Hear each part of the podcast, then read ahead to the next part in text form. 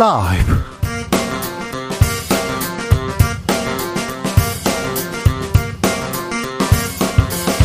2023년 11월 1일 수요일입니다. 안녕하십니까. 주진우입니다. 국민의힘이 김포시를 서울 편입하겠다고 당론으로 추진하겠다고 합니다. 특별법 발의하고 TF도 출범시키기로 했는데요. 그런데 홍준표 대구시장 시대 역행하는 정책 아닌가라고 꼬집었습니다. 민주당에서는 토론이 먼저라는 입장입니다. 국회 교통위 이소영 더불어민주당 의원에게 물어보겠습니다. 인요한 혁신이 바쁜 행보 이어가고 있습니다. 이준석 전 대표에게 손 내밀고 이명박 전 대통령 만나고 어제는 유승민 전 의원 만났다고 합니다. 인요한 위원장 유승민 전 의원 일컬어서 코리아 젠틀맨이다 애국자라고 했는데요. 그런데 그렇다면 왜 국민의힘에서는 애국자를 이렇게 탄압 하는 모양새 보였을까요? 윤석열 대통령 이재명 민주당 대표 만남도 청년 정치인들은 어떻게 보고 있는지 짚어봅니다.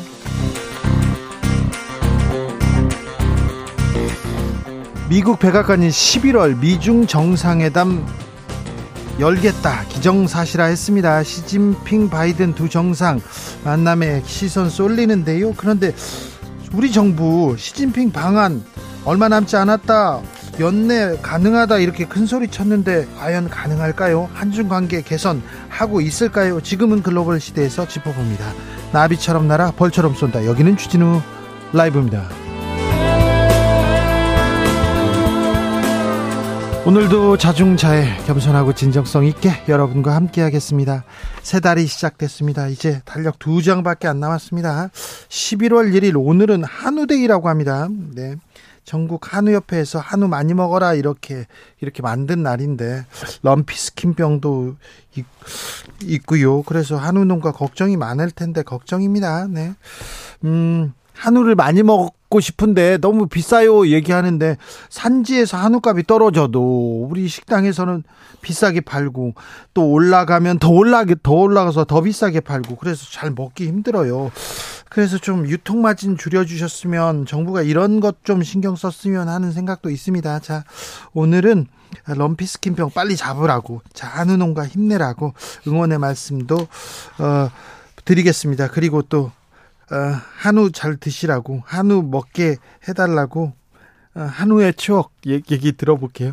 저는요 아버지한테 송아지 팔아달라고 해가지고요 송아지 팔아가지고 영국에 축구 보러 갔던 기억이 있습니다. 네. 아유 끌려가는 송아지 눈망울이 얼마나 슬프던지 미안했는데 네, 소야 미안해 전 한우한테 메시지 보냅니다 문자는 샵 9730 짧은 문자 50원 긴 문자는 100원이고요 에, 콩으로 보내시면 무료입니다. 그럼 주진우 라이브 시작하겠습니다.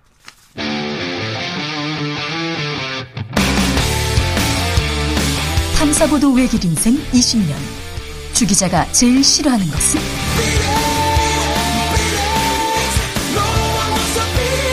이 세상에서 비리와 부리가 사라지는 그날까지. 오늘도 흔들림 없이 주진우 라이브와 함께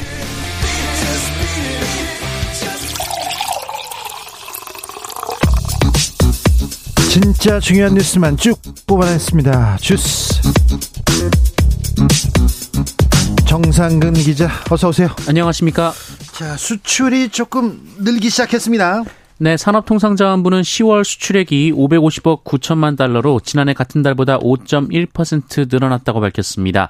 아, 우리나라 수출액이 전년도보다 늘어난 것은 13개월 만입니다. 네. 어, 수출액도 지난 1월 463억 달러를 저점으로 조금씩 늘어나고 있습니다. 10월 어, 무역 수지도 16억 4천만 달러 흑자를 기록했는데요. 지난 6월 이후 연속 흑자 기조를 이어가고 있습니다. 기저 효과가 좀 있었던 것으로 보입니다. 네, 지난해 10월 수출액이 524억 8천만 달러로 이 코로나19 이후 2년 만에 감소를 기록한 네. 바 있습니다. 2021년 아, 10월 수출액이 555억 6천만 달러로 올해 10월보다 더 많았습니다. 아, 또한 대중국 수출은 작년보다 9.5% 감소했고요. 반도체도 작년 동월 대비 3.1% 감소했습니다. 반도체 경기 살아나지 않았습니다. 대중국 수출 계속 줄고 있습니다. 중국을 어떻게 할 것인가? 중국과의 관계를 어떻게 할 것인가 굉장히 큰 숙제입니다. 아, 방금 전에 미국은 중국과 만난다 이런 얘기했는데 우리도 중국과 만나는 모습 이렇게 빨리 보여줘야 될 텐데 음, 경제가 문제인데 민생이 문제인데 이런 생각해 봅니다. 경제 활동하지 않는 청년들이 많습니다. 그런데 아예 구직을 포기하는 경우도 많습니다. 네, 통계청 조사에 따르면 올해 8월 기준 비경제 활동 인구가 1,616만 명을 기록했습니다. 어, 지난해 같은 달보다는 8만 3천여 명 줄었는데요. 어, 그런데 이 중에 이 특별한 이유 없이 경제 활동을 하지 않는 어, 이른바 쉬었음 응답이 늘어났습니다. 네. 어, 통계청은 비경제 활동 인구 중 쉬었음을 이유로 꼽은 사람은 지난해보다 8만 3천 명 늘어난 232만 명이라고 발표했습니다. 200만 명 넘는 사람들이 아우 나는 그냥 쉬었어요. 경제 활동 활동하지 않았어 이렇게 얘기합니다. 네, 특히 장년층 이상에서는 쉬었음의 사유로 몸이 좋지 않다라고 응답한 비중이 40% 정도로 가장 높았는데 청년층의 응답은 달랐습니다. 10명 중 3명이 원하는 일자리를 찾기 어려워서 쉬고 있다라고 응답한 건데요. 일자리가 없다라는 응답까지 합치면 적절한 일자리 찾기를 어려워하는 2030 비경제 활동 인구가 10명 중에 4명이나 됩니다. 또한 향후 1년 이내에 취업과 창업을 희망하는 비경제 활동 인구는 341만 8천 4천여 명으로 1년 전보다 8만 3천 명 줄기도 했습니다. 10명 중 4명의 청년이 비경제 활동을 하고 있다. 아, 활동하지 않는다. 일을 하지 않고 그냥 쉬고 있다. 아, 이거 굉장히 큰 위기인데요. 일자리를 만들기 위해서 경제 아, 활성화를 위해서 더 많은 노력 필요합니다. 음. 이렇게 어려울수록 조금 정부의 역할이 커져야 되는데 윤석열 대통령 재정 축소 의지 제하긴 했습니다. 윤석열 대통령은 오늘 60여 명의 국민들과 만난 자리에서 재정을 더 늘리면 물가 때문에 서민들이 죽는다라며 정부의 긴축 재정 필요성을 주장했습니다. 윤석열 대통령은 불효불급한 것을 줄이고 정말 어려운 서민들이 절규하는 분야에 예산을 재배치시키면 정부 지원금을 받아오던 사람들은 죽기 살기로 저항한다라고 말하기도 했습니다. 어, 그러면서 받다가 못 받는 쪽은 대통령 퇴진 운동을 하고 탄핵시킨다는 이야기까지 나온다라면서 어, 그렇지만 여기에는 써야 하는 것이라고 말하기도 했습니다. 있습니다. 한편 윤석열 대통령은 서민들이 정치 과잉 시대의 희생자라면서 누구의 탓으로 돌리지 않고 대통령의 책임이란 확고한 인식을 갖고 경청하겠다라고 말하기도 했습니다. 정치 과잉의 시대. 네. 맞는 것 같아요. 정치 과잉의 시대 맞습니다. 누구의 탓으로 돌리지 않겠다. 대통령의 탓도 가장 크다는 것도 아셔야 될 것 같습니다. 윤석열 대통령 이승만 기념관 건립에 기부했네요. 네, 대통령실은 윤석열 대통령이 오늘 이승만 대통령 기념관 건립을 위한 국민 성금 모금 운동에 참여했다라고 밝혔습니다. 이재명 민주당 대표 오늘 국회에서 얘기를 했네요. 최고위원회의에서요. 네, 이재명 민주당 대표는 오늘 최고위원회 회의에서 어제 윤석열 대통령의 예산안 시정 연설에 대해 변명의 국정 기조 전환도 없었다라며 재정 건전성에 대한 집착만 더 강해진 것 같다라고 주장했습니다. 네. 어, 이재명 대표는 민생 위기에 대한 실질적인 대책도 R&D 예산 삭감에 대한 합리적 설명도 없었다라고 주장했습니다. 국민의힘에서는 김포시를 서울로 이렇게 계속 목소리를 높이고 있습니다. 네, 국민의힘이 경기도 김포시의 서울 편입을 위한 특별법을 발의하기로 했다라는 보도가 나왔습니다. 네. 이번 주 중에 발의가 예정돼 있다라고 하는데요. 앞서 국민의힘은 김포의 서울 편입을 정부 입법이 아니라 의원 입법으로 당론 추진하기로 했다라고 밝힌 바 있습니다. 또한 국민의힘은 이와 관련한 테스크포스 구성을 검토 중인 것으로도 전해졌습니다. 정부에서 지방 시대를 선언했습니다. 네, 정부는 오늘 지방 소멸 위기에 대응하겠다며 지방 시대 정책을 추진한다라고 밝혔습니다. 아니 서울로 편입한다고 하고 지방시대를 외친다고요? 네, 어, 정부는 이를 위해 기회발전, 교육발전 특구 등 4대 특구를 중심으로 지방시대 정책을 추진한다고 밝혔습니다. 아, 이 문제에 대해서는 잠시 후에 이소영 어, 민주당 의원 그리고 청년 정치인들하고 뜨겁게 토론해 보겠습니다. 아주 뜨겁게요. 인요한 국민의힘 혁신, 혁신위원장, 아우, 바쁜 행보 계속 합니다. 네, 국민의힘 이뇨한 혁신위원장은 오늘 CBS 라디오의 인터뷰에서 국회의원의 동일 지역구 삼선 초과 연임 금지 방안을 혁신이 논의한 건으로 검토할 수 있다라고 밝혔습니다. 어, 이뇨한 위원장은 국회의원이 한 지역구에서 세 번을 하고 다른 지역구로 옮기는 신선한 아이디어들이 오가고 있다라고 말했는데요. 다만 조선일보 인터뷰에서 험지에 나갈 영남의 스타 의원으로 김기현 대표와 주호영 원내대표 전 원내대표를 지목했던 것에 대해서는 보도가 잘못 나간 것이라고 수습했습니다.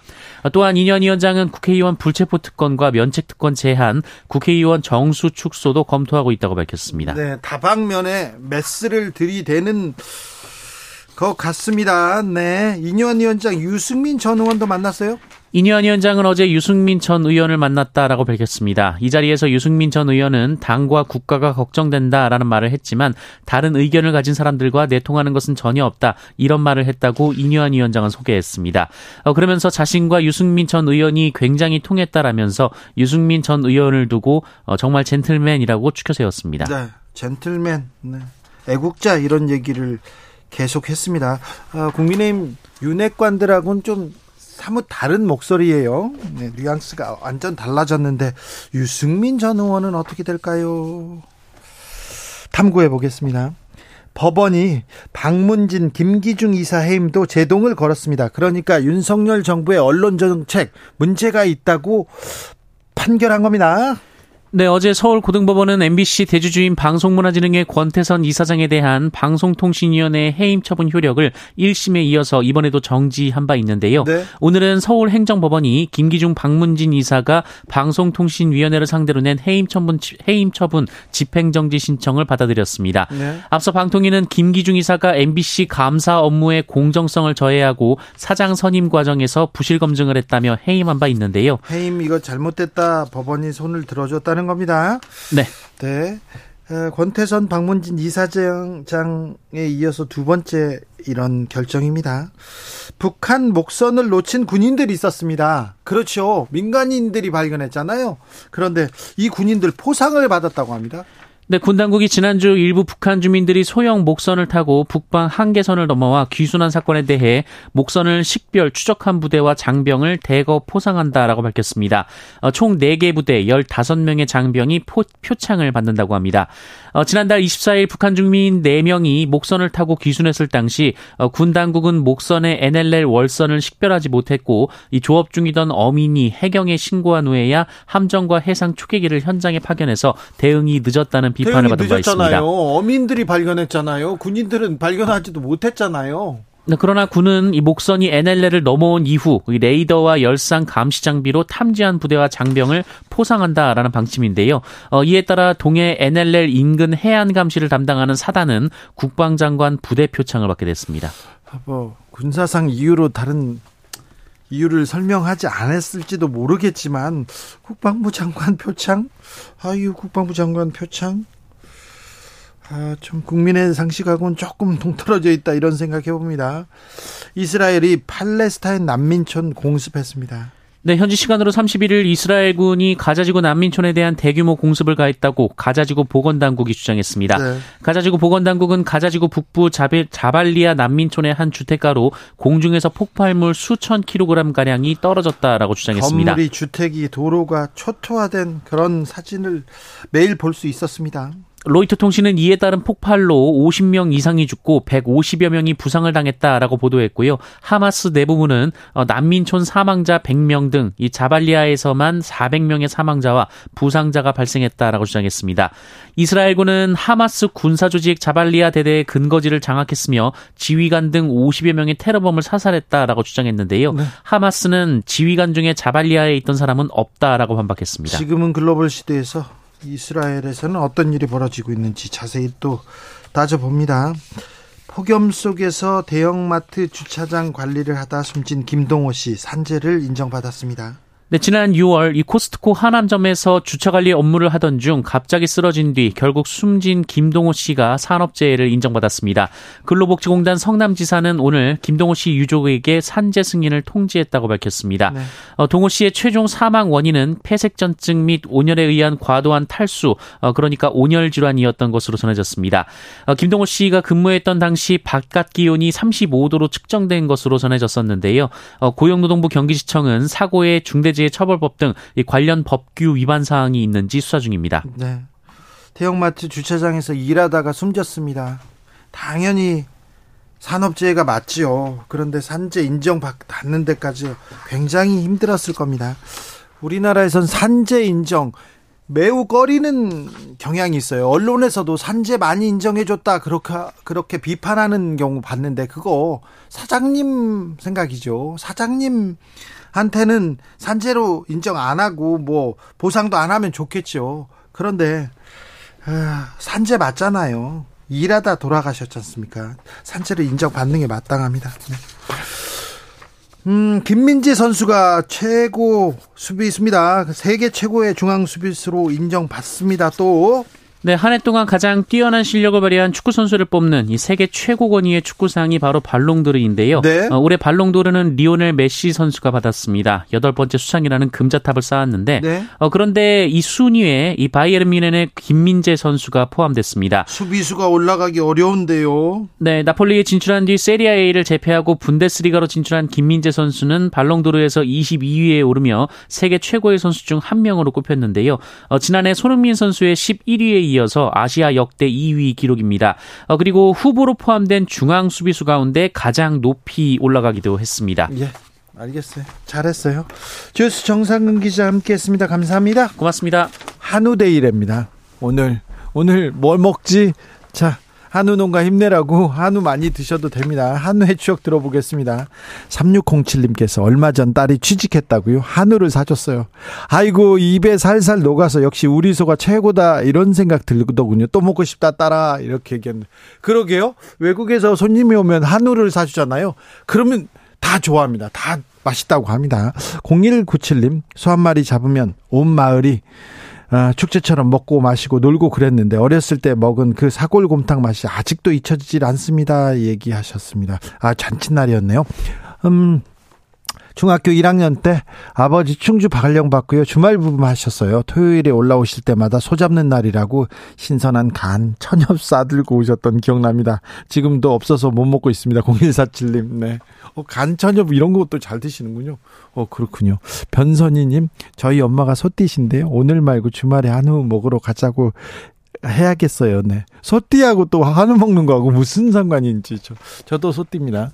한규봉님 어느 삼겹살집 사장님의 광고 문구 생각납니다. 선의는 삼겹살까지다. 아. 그 다음은 어떤 거죠? 아, 남의 소고기 사준다고 하면 뭔가 바라는 거다라는 말인데 참 명언인 것 같습니다. 남이 사, 소고기 사준다고 하면 뭐가 바, 뭔가 바라는 거 같다. 꼭 그렇지만도 않은데, 아, 참, 서민들도 소고기는 좀 이렇게 편히 사 먹고 그래야 되는데 그 정도는 돼야 되는데 그런 생각 해봅니다. 교통정보센터 다녀오겠습니다. 공인혜 씨.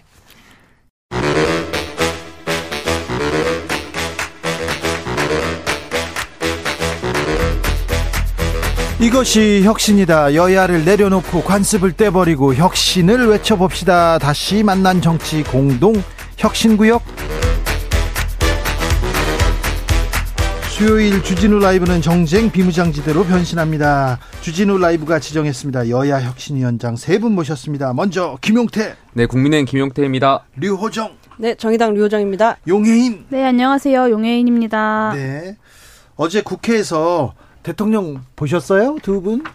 네, 보았습니다. 네, 어떻게 했어요? 악수도 하셨어요? 악수 오셨으니까 하셨죠, 했죠. 네, 아, 네 했어. 아 자리까지 찾아왔던가요? 아, 네, 찾아와서 저희 이제 끝나고 사이드를 네. 이렇게 쭉 돌면서 악수를 다 하셨거든요. 네. 저희 이제 용혜인 의원님이랑 저 제가 사이드 쪽이어서 네. 악수를 했고요. 또 재밌는 것도 봤어요. 어떤? 그 이제 김남국 의원님도 사이드 쪽이시거든요. 네. 옆자리가 조정훈 의원님이세요. 네. 아, 자리를 바꾸시더라고요. 악수 안 하려고. 아, 제가, 제가 또 뒤쪽이라서 그 광경을 다 보고 있었거든요. 네. 보면서 아, 안 하려고인지 네. 조정은 의원이 악수가 하고 싶어서 하고 그랬는지 뭐 모르겠지만 뭐 둘 다겠네요. 네. 아무튼 그래서 흥미 흥미롭게 봤습니다. 네. 저렇게까지 해야 하나. 용혜인 대표? 네, 저도 인사는 했고요. 근데 네. 이제 끝나고 나서 기자회견장에 가서 이 윤석열 정부 윤석열 대통령의 시정 연설이 뭐가 좀 문제였는지 뭐가 부족했는지 이런 것들을 좀 조목조목 짚는 기자회견을 좀 별도로 진행했습니다. 네. 아, 시정 연설 어떻게 들으셨습니까? 우선 이제 좋았던 점 아쉬웠던 점 이렇게 있는데 아, 뭐 네. 좋았던 점은 네. 뭐 아무래도 그래도 협치하시겠다고 말하신 대로 악수도 하시고 네. 그 외면 받아도 꿋꿋하게 하셨던 거 뭐, 네. 그리고 마무리 발언에 이제 뭐 당면한 복합 위기를 함께 이제 극복하기 위해서 뭐 힘을 모아달라 이런 게 들어갔거든요. 그 네. 이전에 뭐 각종 행사에 가셔서 사실 저희가 뭐 왜 그 나머지 국민 절반에게 시비를 거시냐 할 정도로 메시지가 공산 전체주의 뭐 네. 계속 얘기했었죠 그 전에. 그런데 이제 많이 바뀌신 거죠. 네. 그래서 그건 뭐 저는 좋았다고 생각을 하고요. 네. 다만 저는 내용적으로 아쉬운 게 많았어요. 시정 연설에서. 네. 거기에 이제 미래 세대에 어려운 빚을 물려주지 않겠다 그런 말씀을 하셨는데 그러면서 내용 어디에도 기후 위기에 대한 내용이 없는 거예요. 저는 미래 세대, 우리 세대 혹은 윗 세대가 물려주는 큰 빚. 이 있다면 기후 위기를 꼽을 것 같거든요. 네. 그런 게 없는 게 아쉬웠고 저출산에 대해서 문제 있다고 인식을 하면서도 그 해법이 어 연금 뭐 노동 교육 개혁이었는데 세부적으로 봤을 때 글쎄 너무 교육 완화 뭐 경쟁 완화라거나 뭐 노동 시장의 어려움을 뭐 좀 극복하는 그런 내용은 아니었던 것 같아요. 네. 네. 용인. 뭐 사실 윤석열 대통령은 작년에도 이제 악수는 하셨어요 국회에 와서. 근데 그 악수 하고 나서도 이제 야당을 적으로 규정하고 뭐 공산 전체주의 같은 이념 전쟁 기조를 쭉 이어 오셨던 거니까 윤석열 대통령이 악수를 뭐 야당 의원들과 했다고 해서 국정 운영 기조가 정말 바뀌는 거냐 이건 좀 지켜봐야 할 문제인 것 같고요. 어제 이제 시정 연설에 대한 총평을 좀 하자면 사실 굉장히 경제 위기 상황에서 자화자찬만 늘어놓는 좀 보기 민망한 연설이었다. 어, 그리고 사실 경제 위기 상황에서 기후 위기 그리고 기술 패권 경쟁 그리고 불평등 해소에 대한 큰 그림을 대통령께서 국민들 앞에 제시하는 그런 감동 있는 연설이었어야 했는데 그런 마스터 플랜은 없고 사실 디테일하게 어디에서 얼마를 빼서 어디에 얼마를 뭐 더 지원을 했고 이런 이야기들만 늘어놓고 가셨어요. 근데 사실 그런 이야기는 예산 심사 과정에서 상임위에서 어 관계부처 장관들 차관들이 나와서 하고 국회의원들이 토론하면 될 일이고 어제는 이제 국회라는 이제 국민의 대의 기관에 오셔서 하는 연설이었던 만큼 앞으로 대한민국 경제를 어떻게 이끌어 나가겠다. 2024년에 대한민국을 어떻게 운영하겠다라는 이제 큰 그림을 보여주셨어야 하는데 그런 그림은 별로 보이지 않았습니다. 사실 국회 에서 사업 심사를 하지 않아요. 그러니까 예산안 심사가 국회 1년 그 대, 정부에 대한 1년 사업 심사랑 같은 거거든요. 근데 그럼에도 불구하고 어떤 1년의 그림을 그리고 있는지를 확인할 수 없었던 점이 좀 아쉬웠습니다. 김용태 두 분께서 말씀하신 부분에 대해서 뭐 총평 다 말씀해 주셨으니까 이 부분에 대해서 뭐 여당이나 대통령실도 반성할 부분은 뭐 받아들이면 되는 거라고 생각되고요. 저는 다만 좀 디테일한 것 중에 오늘 언론에서도 많이 소개했었지만 대통령께서 그 야당 대표를 먼저 호명해 주셨던 것 저는 그 자체로 일단 배려에 대한 존중이 있었다라고 생각해요. 뭐 사소한 거 가지고 뭐 이렇게 큰 의미를 두냐 이렇게 비판하시려고 하는 분들도 그 있겠지만 사소한 것도 없었거든요. 우리가 회식할 때 네. 건배사 할 때만 하더라도 보통 그래도 생각하잖아요. 가장 중요하고 가장 감사한 분을 먼저 앞에 말하잖아요. 사소한 거지만 네. 우린 그걸 배려라고 부르잖아요. 네. 가장 어쨌든 사람도 먼저 하는 사람도 있어요. 어쨌든 대통령께서 네. 연설을 준비하시면서 네. 그러한 배려를 하셨다는 것 자체가 저는 네. 어떤 바뀌려고 하는 그런 마음가짐이 있으시구나. 전혀 어떤 일이에요. 예. 네. 그러니까 바뀌려고 했어요. 자, 윤석열 대통령과 이재명 민주당 대표 환담 시정연설 전에 환담도 했습니다. 이 윤석열 대통령이 고개를 숙이는 모습도 보여주고 우리 뭐 대표님 이렇게 얘기를 했다는 얘기도 들리고 그렇습니다. 자, 그 만남은 어떻게 보셨습니까? 김용태 최고? 일단 사람이 하는 거고 정치도 네. 감정의 영역이기 때문에 만나서 눈웃음하고 네. 또 악수하고 한다면 네. 훨씬 더 저는 정치를 하는 데 있어서 이점이 있다고 생각해요. 그래야죠. 우리가 방송하더라도 상대 패널하고 그 대기실에서 한번 인사하고 들어가는 것과 네. 그리고 안 하는 것은 좀 천지 차이가 있다라고 저는 생각되거든요. 네. 방송의 어떤 질이나 이런 게 있어서 네. 정치도 마찬가지라고 생각해요. 이제 시작이고 저는 이것을 계기로 해서 뭐 김포건이라든지 지금 이슈가 되고 있는 또 예산안 처리하는 데서 야당 협조 굉장히 절실하잖아요. 앞으로 대통령실에서 야당을 향한 그런 대화의 자리 또 관저로 많이 모셔가지고 격이 없는 자리 이런 걸 하시면서 정치를 좀 많이 이야기하셨으면 좋겠습니다. 류여정 어, 저는, 아, 강서구 선거, 그러니까 선거를 통해서 시민들이 이렇게 의사, 의견을 이렇게 표력하면은 아, 정치권이 그래도 조금이라도 변할 수 있는 건가라는 생각도 일견은 들었어요. 그 네. 그 뒤로 이제 메시지가 바뀌었기 때문에. 예. 그런데 이제 입으로만 할 수 있는 거랑 이제 몸으로 때울 수 있는 거, 그냥 인사치레로 할 수 있는 것들이 이제 거의 패가 다 끝나갑니다. 이제 결과로 증명을 해야 되거든요. 뭐 이태원 참사 특별법이라거나 아니면 예산안이라거나 각종 어떤 법안들 있잖아요. 쟁점 법안들. 그거를 잘 대화해서 이제 통과시킬 수 있는가, 결과로 증명할 수 있는가. 그것이 이제 중요한 거라고 봅니다. 영예인 네, 그 야당 대표 이름들을 먼저 나열하는 게 참 그만치 대단한 배려인가라는 생각이 사실 저는 좀 들었어요. 그동안 그러니까, 그것도 왜 안 했던가 네. 그런 생각도 듭니다. 거기에 그렇게 의미를 부여하긴 좀 어렵다는 생각이 들었고 사실 야당이 그리고 국민들이 요구하는 건 연설할 때 이름 먼저 불러주는 그런 배려 이런 게 아니라 어, 민생 중심으로 국정 운영 기조를 아예 바꿔라라는 거거든요. 근데 어제 예산안 시정연설에서도 등장 나타났던 건 재정 건전성에 여전히 집착을 하면서 온갖 민생 예산 다 삭 감한 것은 그대로 자랑하고 있는 그런 좀 이중적인 모습이었고 지자체에서 사실 이제 대규모 세수 결손 때문에 그 곡소리가 나고 있습니다. 근데 여기에 대해서 대책이 없다는 것이 오늘 행안위 예산안 상정 심사에서도 어, 행안부 장관의 답변으로 좀 드러났었고요. 그리고 또 이제 노란봉투법과 방송법 같은 법안들에 대해서 벌써부터 이제 거부권 이야기가 나오고 있지 않습니까? 아, 국민들은 계속해서 지켜보고 계신 거예요. 그 혁신하겠다고 하는데 과연 그 혁신의 1호 대상일 수밖에 없는 윤석열 대통령이 얼마나 혁신하고 있는가? 어, 지금까지 뭐 야당 대표의 이름을 먼저 호명한 것 정도의 혁신은 있었지만 네. 예산안이나 뭐 국정 운영 기조 그리고 뭐 거, 국회에 대한 태도 이런 거에 대해서는 별로 그렇게 혁신하지 않고 계신 것 같다. 이제 제, 가그 말씀 잠깐만요. 네. 그 야당 대표를 먼저 호명했다는 게 뭐 혁신이다 이런 말씀 드리는 거 하는 드렸던 게 아니라 우리가 연설문을 쓰고 수정을 하잖아요. 할 때도 얼마나 많은 생각을 해요. 근데 그 야당 대표 이름을 앞으로 옮기면서도 한 번 더 고민하셨겠죠. 어쨌든 그렇게 옮기면서 국회를 한 번 더 생각하고 야당을 존중하겠다는 의미가 담겨 있다라는 것을 좀 네. 말씀드리는 거예요. 아무튼 전 정부 탓 그리고 공산 전체주의 이 얘기를 안 한 것만 해도 엄청난 변화라고 저는 보이기도 해요. 그런데 용인 대표가 지적했듯이 이제 거부권 행사 막 하면 안 되는데 여기에서 지금 첫 번째 시험대가 거기에서 있다고 봐. 이제는 안 하겠죠. 이제 막 거부권 그리고 암 뭐라고 해야 되나요? 국민 눈높이와 맞지 않는 사람들 계속 올려놓고 올려놓고 아니면 그냥 임명하고 이런 식으로 그냥 일방 독주 안 하겠죠. 그렇게 하셔야죠. 저는 그렇게 생각하는데, 네. 근데 늘 말씀드리지만 인사권이나 이런 것은 대통령이 또 권한이고 늘 여기에 대해서는 야당의 비판이 있을 수 있는 것이고 네. 저는 여기에 대해서는 늘 토론하고 또 근데 다만 임명하시되 야당의 의견을 경청해 주시는 것은 굉장히 중요하다. 네. 말씀 꼭 드리고 싶습니다. 특히나 노란 봉투법 같은 건 정말 오랜 시간 어떤 노동자들의 죽음을 쌓아올려서 여기까지 온 법안이거든요. 저는 정쟁의 어떤 한철 정쟁 요소로 사라질 법안이 아니라고 생각하기 때문에 정말 통과되었으면 좋겠다라는 마음으로 그 법안이 그래도 그래도 너무나 마음에 안 드신다 부족하다고 생각하신다면 그 아니라도 좀 제시를 하셨으면 좋겠어요. 그러니까 제가 조금 더 부연 설명을 드리면 하시, 하지 거부권 행사를 할수 네. 있죠. 대통령의 네. 권한인데 근데 저는 태도가 중요하다라는 거예요. 거부권을 그냥 막 행사하는 것이 아니라 하더라도 야당의 의견을 한 번 더 듣고 네. 야당의 의견을 경청하고 경청하는 척이라도 하고 그렇게 해서라도 거부권을 행사하는 것과 네. 그냥 행사하는 것은 국민이 받아들이시기에는 분명히 천지 차이다 이 말씀을 드리는 겁니다.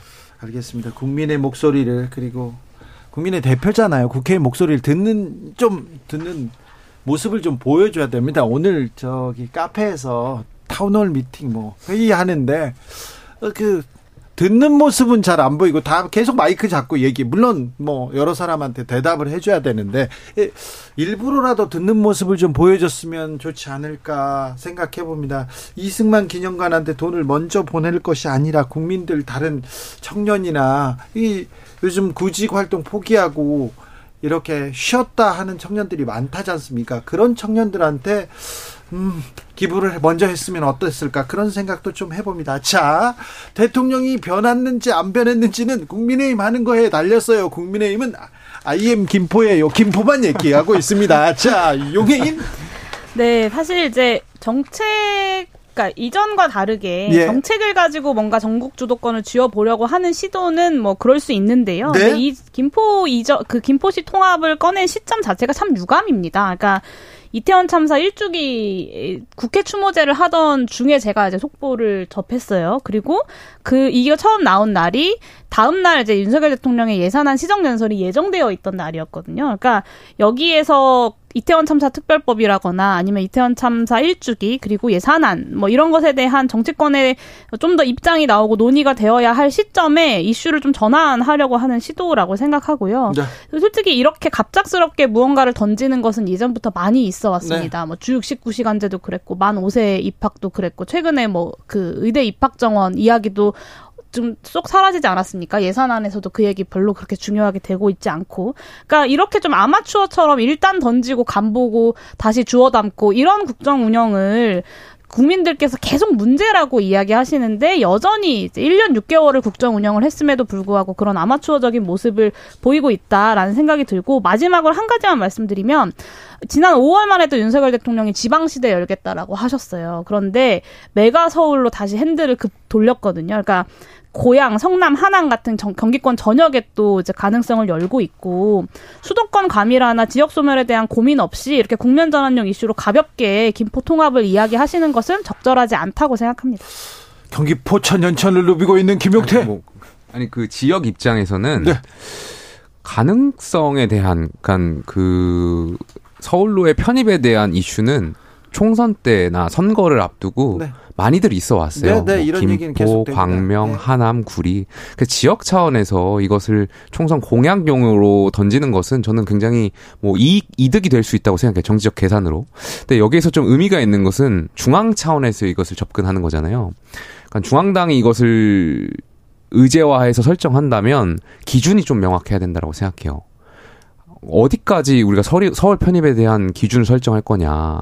그리고 그 기준이 국민들께서 납득하시기에 굉장히 합리적이어야 된다라고 생각해요. 근데 그런 그런 것이 아니라 막 김포만 갑자기 편입하겠다. 근데 여기에 대한 기준이 명확하지 않다면 국민들이 느끼시기에는 아 뭐야 여당이 결국에는 총선을 위한 어떤 카드로서 네, 총선 카드 불쏘시개로서 그냥 쓰는 거 아닌가 이런 생각이 들면은 저는 효과가 반감될 것 같고 네. 말씀드린 대로 그 용해인 의원이 말씀하신 것처럼 그 지방 시대를 열겠다라는 대통령의 국정 목표가 있어요. 그렇다면 지금 전국적으로 행정 어떤 개편에 대한 필요가 분명히 있는 것도 사실이에요.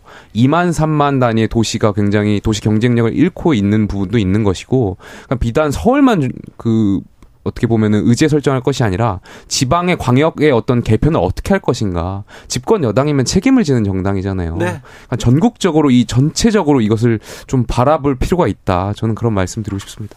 류호정 용해인 의원님 말씀대로 일단 갑자기 난데없이 이렇게 이슈를 던지고 반응을 살펴보고 와 시끄러웠다가 다음 이슈로 덮고 하는 그 버릇이 조금 네. 어, 들어가 있는 것 같은데요. 좀 뜬금없다는 생각을 저도 했거든요. 사실 국회 인구위기 특위가 있는데 거기 가면 국민의힘 의원님들도 뭐 저출생 위기로 인해서 또 촉발되는 게 있을 거 아니에요. 뭐 지방 소멸이라든지 혹은 그 해결하기 위해서 뭐 수도권 집중 현상, 그러니까 이걸 완화해야 된다. 뭐 이런 말씀들을 하시는데 정작 이거는 이제 서울을 키우자라고 들리는 그런 안을 갖고 나오신 거잖아요. 예? 차라리 이제 뭐 어, 이런 지방 소멸 문제에 대해서 짚으면서 뭐, 뭐 메가시티나 지방 거점 도시나 이런 큰 계획하에서 그 중에서 뭐 김포를 먼저 하겠다 뭐 이런 시, 식의 시나리오면 차라리 아 뭐뭐 뭐 계획이 있구나 싶은데 이건 정말 뜬금없 없다라는 생각이 먼저 들게 했고 이렇게 되면 바로 지금 서울 내 소외된 지역이나 다른 경기 지역에서 나는 나는 하게 고양이요. 되잖아요. 분당도 그렇게 우리는 이렇게 막 예. 이야기가 나오니까 예? 아, 정말 이제 정말 소모적인 어, 또 뭐랄까 무책임하게 이슈를 던졌다라는 생각이 들었습니다. 네. 이 문제에 대해서는 잠시 후에 더 또 자세히 얘기해 보겠지만 이번 총선에서 가장 뜨거운 화두가 될 가능성이 높습니다. 네. 자. 이뇨한 혁신이는 어떻게 생각하고 있을지 또또좀 궁금한데요. 이뇨한 혁신이 오 이준석 전 대표한테도 손을 내밀고 아 김용태 최고한테도 손 내밀었다면서요? 뭐 잘 모르겠습니다. 저는 잘 모르겠다. 이 정치인이 이렇게 네. 대답하는 거면 그래 만나자고 하던가요? 뭘 맡아달라고 하던가요? 그러니까 저는 뭐 혁신이 인선에 대해서는 네. 언론에서 굉장히 신선하다 네. 이런 평가를 많이 드렸어요. 기대도 많이 되고 당이 위기잖아요. 네. 혁신이가 성공해야 된다라는 생각도 갖고 있어요. 네. 근데 지금 혁신위원장의 말씀들을 보면 네. 별 기대가 잘 안 되는 것도 사실이에요. 기대가 안 돼요? 그러니까 개인 자격에서 말씀하시겠다. 개인 자격으로 뭐 방문하시고 이러한 그렇죠. 것들은 당의 어떤 위기를 해결하는데 전혀 도움이 되지 않고 본인 개인 정치, 자기 정치만 하는 어떤 그런 도구로서 쓰고 있는 것 아닌가에 대한 생각도 있고요. 그렇죠. 그러니까 혁신이가 출범한 이유는 명확해요. 강서구청장 선거 패배 이후에 예. 우리가 정말 이 당의 체질을 개선하자. 이 체제로 우리가 총선 이길 수 있냐. 여기에 대한 물음인데 자꾸 여기에 대한 대답은 피하고 월권 행위하지 않겠다 하면서 도망 다니시면서 그러니까 결국에는 자기 정치를 계속 하고 있는 것 아닌가? 네. 여기에 대한 안타까움이 굉장히 크죠. 저는 이뇨한 혁신위원장이 대통령과 당대표 일에 관여하지 않겠다 이렇게 얘기한 게 조금 걸려요. 아니 그거 하라고 뽑아놨는데. 그렇죠. 그 일 하는 게 혁신 아닙니까? 그 일 안 하면 뭐 할 겁니까? 이런 얘기를 묻고 싶어요. 김용태 최고가 한테도 손을 내밀고요. 그다음에 이준석 전 대표한테도 손을 내밀고 그리고는 유승민 전 의원을 만났습니다. 그러면서 아, 애국자시다. 코리아 젠틀맨이시다. 이렇게 잘 통했다. 이렇게 얘기한 걸 보면 그래도 윤핵관들하고는 조금 결이 다르지 않을까 이런 생각도 해요. 그런데 이 부분은 어떻게 보셨습니까, 용혜인? 네, 저는 그 유승민 전 의원을 만난 걸 보면서 네. 윤요한 혁신이가 오히려 윤심 혁신이구나라는 확신을 좀 가졌습니다. 윤심이다. 그러니까 유승민 전 의원을 그러니까 월권하지 않겠다라는 혁신위원장이 예? 윤석열 대통령의 어떤 의중이 담기지 않고 유승민 전 의원을 만날 수 있었을까라는 생각이 들고 결국에는 그것도 윤석열 대통령의 뜻일 거다라는 생각이 좀 들었고요. 그러니까 늘 정치인이 만나는 것이 중요한 게 아니라 이렇게 무엇을 가지고 만나느냐가 중요하다 이런 말씀을 드리는데 인요한 위원장과 유승민 전 의원의 만남도 그런 차원에서 만나서 내용적으로 앞으로 국민의힘의 통합을 위해서 혹은 혁신을 위해서 뭘 하겠다 이런 내용이 전혀 보도가 되지 않고 있잖아요. 그저 유승민 의원이 젠틀맨이었다라는 거 말고는 전혀 이제 나오고 있는 게 없어요. 근데 유승민 전 의원이 젠틀맨인 거 모르는 사람은 저는 없을 거라고 생각합니다. 그거는 결국엔 내용도 방향, 방향도 없는 좀 정략적 만남이었다는 생각이 들고 이 혁신위원장의 혁신이라는 것도 참 낡은 방식의 혁신이다라는 말씀을 드릴 수밖에 없고요. 유승민 전 의원이 이제 코리아 젠틀맨 보도 이후에 사실 좀 무슨 생각을 하고 계신지가 어, 등장하지 않고 있어요. 조용히 궁금하죠? 조용히 계신 것 같은데 있는데 네. 유승민 전 의원의 다음 메시지가 어떻게 나오느냐에 따라서 이 두 분의 만남의 의미가 무엇이었는지를 알 수 있을 것 같습니다. 류호정 제가 봐도 그냥 해야 돼서 하는 일로 보여. 습관적인 거. 예를 들어서 이번에 그 이명박 전 대통령을 만나서 네. 어려운 시기에 전 대통령이 그 어려운 시기에 중책을 맡았는데 중심 갖고 잘 해달라 당부했고 이뇨한 위원장도 많이 도와달라고 하답을 했잖아요. 근데 전 여기 이 문장에서 네. 이름을 바꾸면 똑같아요. 여기 20년 전에도 똑같았어요. 네, 20년. 누구의 이름으로 바꿔도 똑같고 이거는 예. 이제 정치가 뭔가 멈춰버렸다는 걸 오히려 확인하지 않았나. 오히려 찾아가기보다는 손절해야 혁신인 네. 거겠죠. 아, 저, 네, 저, 는 이렇게 생각하는데 혁신위의 지금 몇몇 그러니까 행동을 보면 그러니까 통합이라고 말하고 뭔가 희생이라고 얘기, 어, 아니 말, 말씀 먼저 하세요. 통합이라고 얘기하고 희생이라고 얘기하는데 과연 그런가에 대한 의구심이 있어요. 그게 무슨 말이냐면 유승민 전 의원 만날 수 있죠. 정치인들 만나는 게 하나의 정치 행위고 뭐 결론을 짓지 못하더라도 만남의 자체가 저는 의미가 있다고 생각되는데 근데 이뇨한 위원장하고 유승민 전 의원과 만났어요. 결과적으로 뭐가 남았죠? 이뇨한 위원장 자기만 지금 띄우고 있는 거잖아요. 이뇨한 위원장하고 이명박 전 대통령 만났어요. 누가 이득인가요? 이뇨한 위원장 또 자기만 또 띄우는 거잖아요. 대사면, 이른바 대사면이란 거 네. 말했어요. 이준석 전 대표, 홍준표 시장 안 받겠다라는 식으로 명확히 얘기했는데 네. 결과적으로 여기에 대해서 또 누가 이득을 받는 거죠? 내가 은총을 베풀었다, 내가 은혜를 베풀었다. 결국엔 혁신이만 자기들만 또 띄우는 거예요. 그러니까 혁신이가 당의 위기에 대한 어떤 근본적인 해결을 제기하, 제시하기보다는 본인들 정치를 지금 하고 있는 거예요. 그렇습니까? 이 어지러운 상황에서. 혁신이 특별히 이니환 위원장만 보입니까? 그래서 제가 봤을 때는 어 의뢰해야 되는 걸 좀 습관적으로 하고 계신 거죠. 만 뭐 통합과 합을 하면 일단 다 만나야 되니까 쭉 두루두루 만나고 그리고 만남을 요청 네, 만나는 사람들. 만날 요청을 받은 입장에서는 또 뭐 매몰차게 대하기 애매하니까 일단 만나서 젠틀맨 이야기를 듣게 되는 거고. 그래서 저는 이준석 대표가 안 만난 것도 조금 의미가 있다고 봐요. 왜냐하면 지금 하고 있는 게 나는 했다. 그러니까 인현 혁신위원장이 나는 했다. 그런데 당신들이 어 안 만난 거다. 이렇게 약간 손절하기 위한 알리바이를 준비하고 있다고도 생각을 하거든요. 아, 뭐 명분 네, 그렇기 때문에 네, 명분 쌓기다. 네. 그렇기 때문에 어 이준석 전 대표가 그 바뀌어야 할 것은 이제 저 위에 한 분이시다 이렇게 얘기를 하셨잖아요. 네. 했잖아요. 그런 걸 봤을 때 좀 쓸모없는 이런 뭐랄까 하던 대로 하는 방식의 만남을 이렇게 단칼에 치는 것도 저는 이 정치권에 필요한 일인 것 같아요. 용산이나 국민의힘 음, 대표실에서 하기 어려운 일을 아, 이 의사 선생님이 가운 입고 와서 지금 왕진 나온 것처럼 돌아다니는 거 아닌가 이런 생각도 계속 들기도 그러니까 합니다. 개복해야 되는데 지금 네. 개복은 안 하시고 네. 계속 이마에다가 지금 빨간 약 바르고 있는 그런 느낌이에요. 지금 모르겠어요. 이분 왜 그러니까 정말 혁신에 대한 의지가 있는지. 네.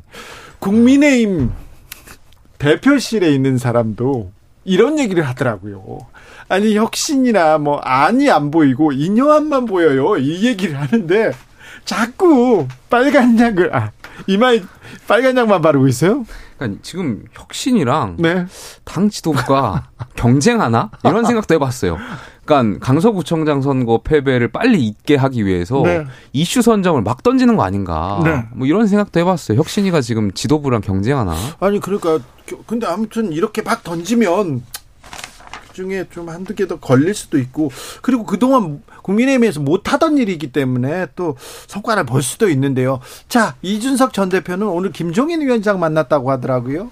요거는 어떻게 된 내용입니까? 중요한 결정 전에 뭐 만난다 이런 얘기도 했대요. 그렇게까지도 자세한 건 잘 모르겠습니다만 이준석 전 대표가 김종인 위원장에 대한 개인적으로 생각하는 네. 되게 존경심이랄까요? 존중에 대한 의미가 큰 걸로 알고 있고 아무래도 여러 가지 지금 사안에서 김종인 위원장께 여러 가지 의견을 좀 여쭙고자 했던 것 아닌가. 그러니까 의뢰 많은 정치인들이 하듯 많이 만나잖아요. 이준석 전 대표 요새 행보 아주 바쁘게 움직여요.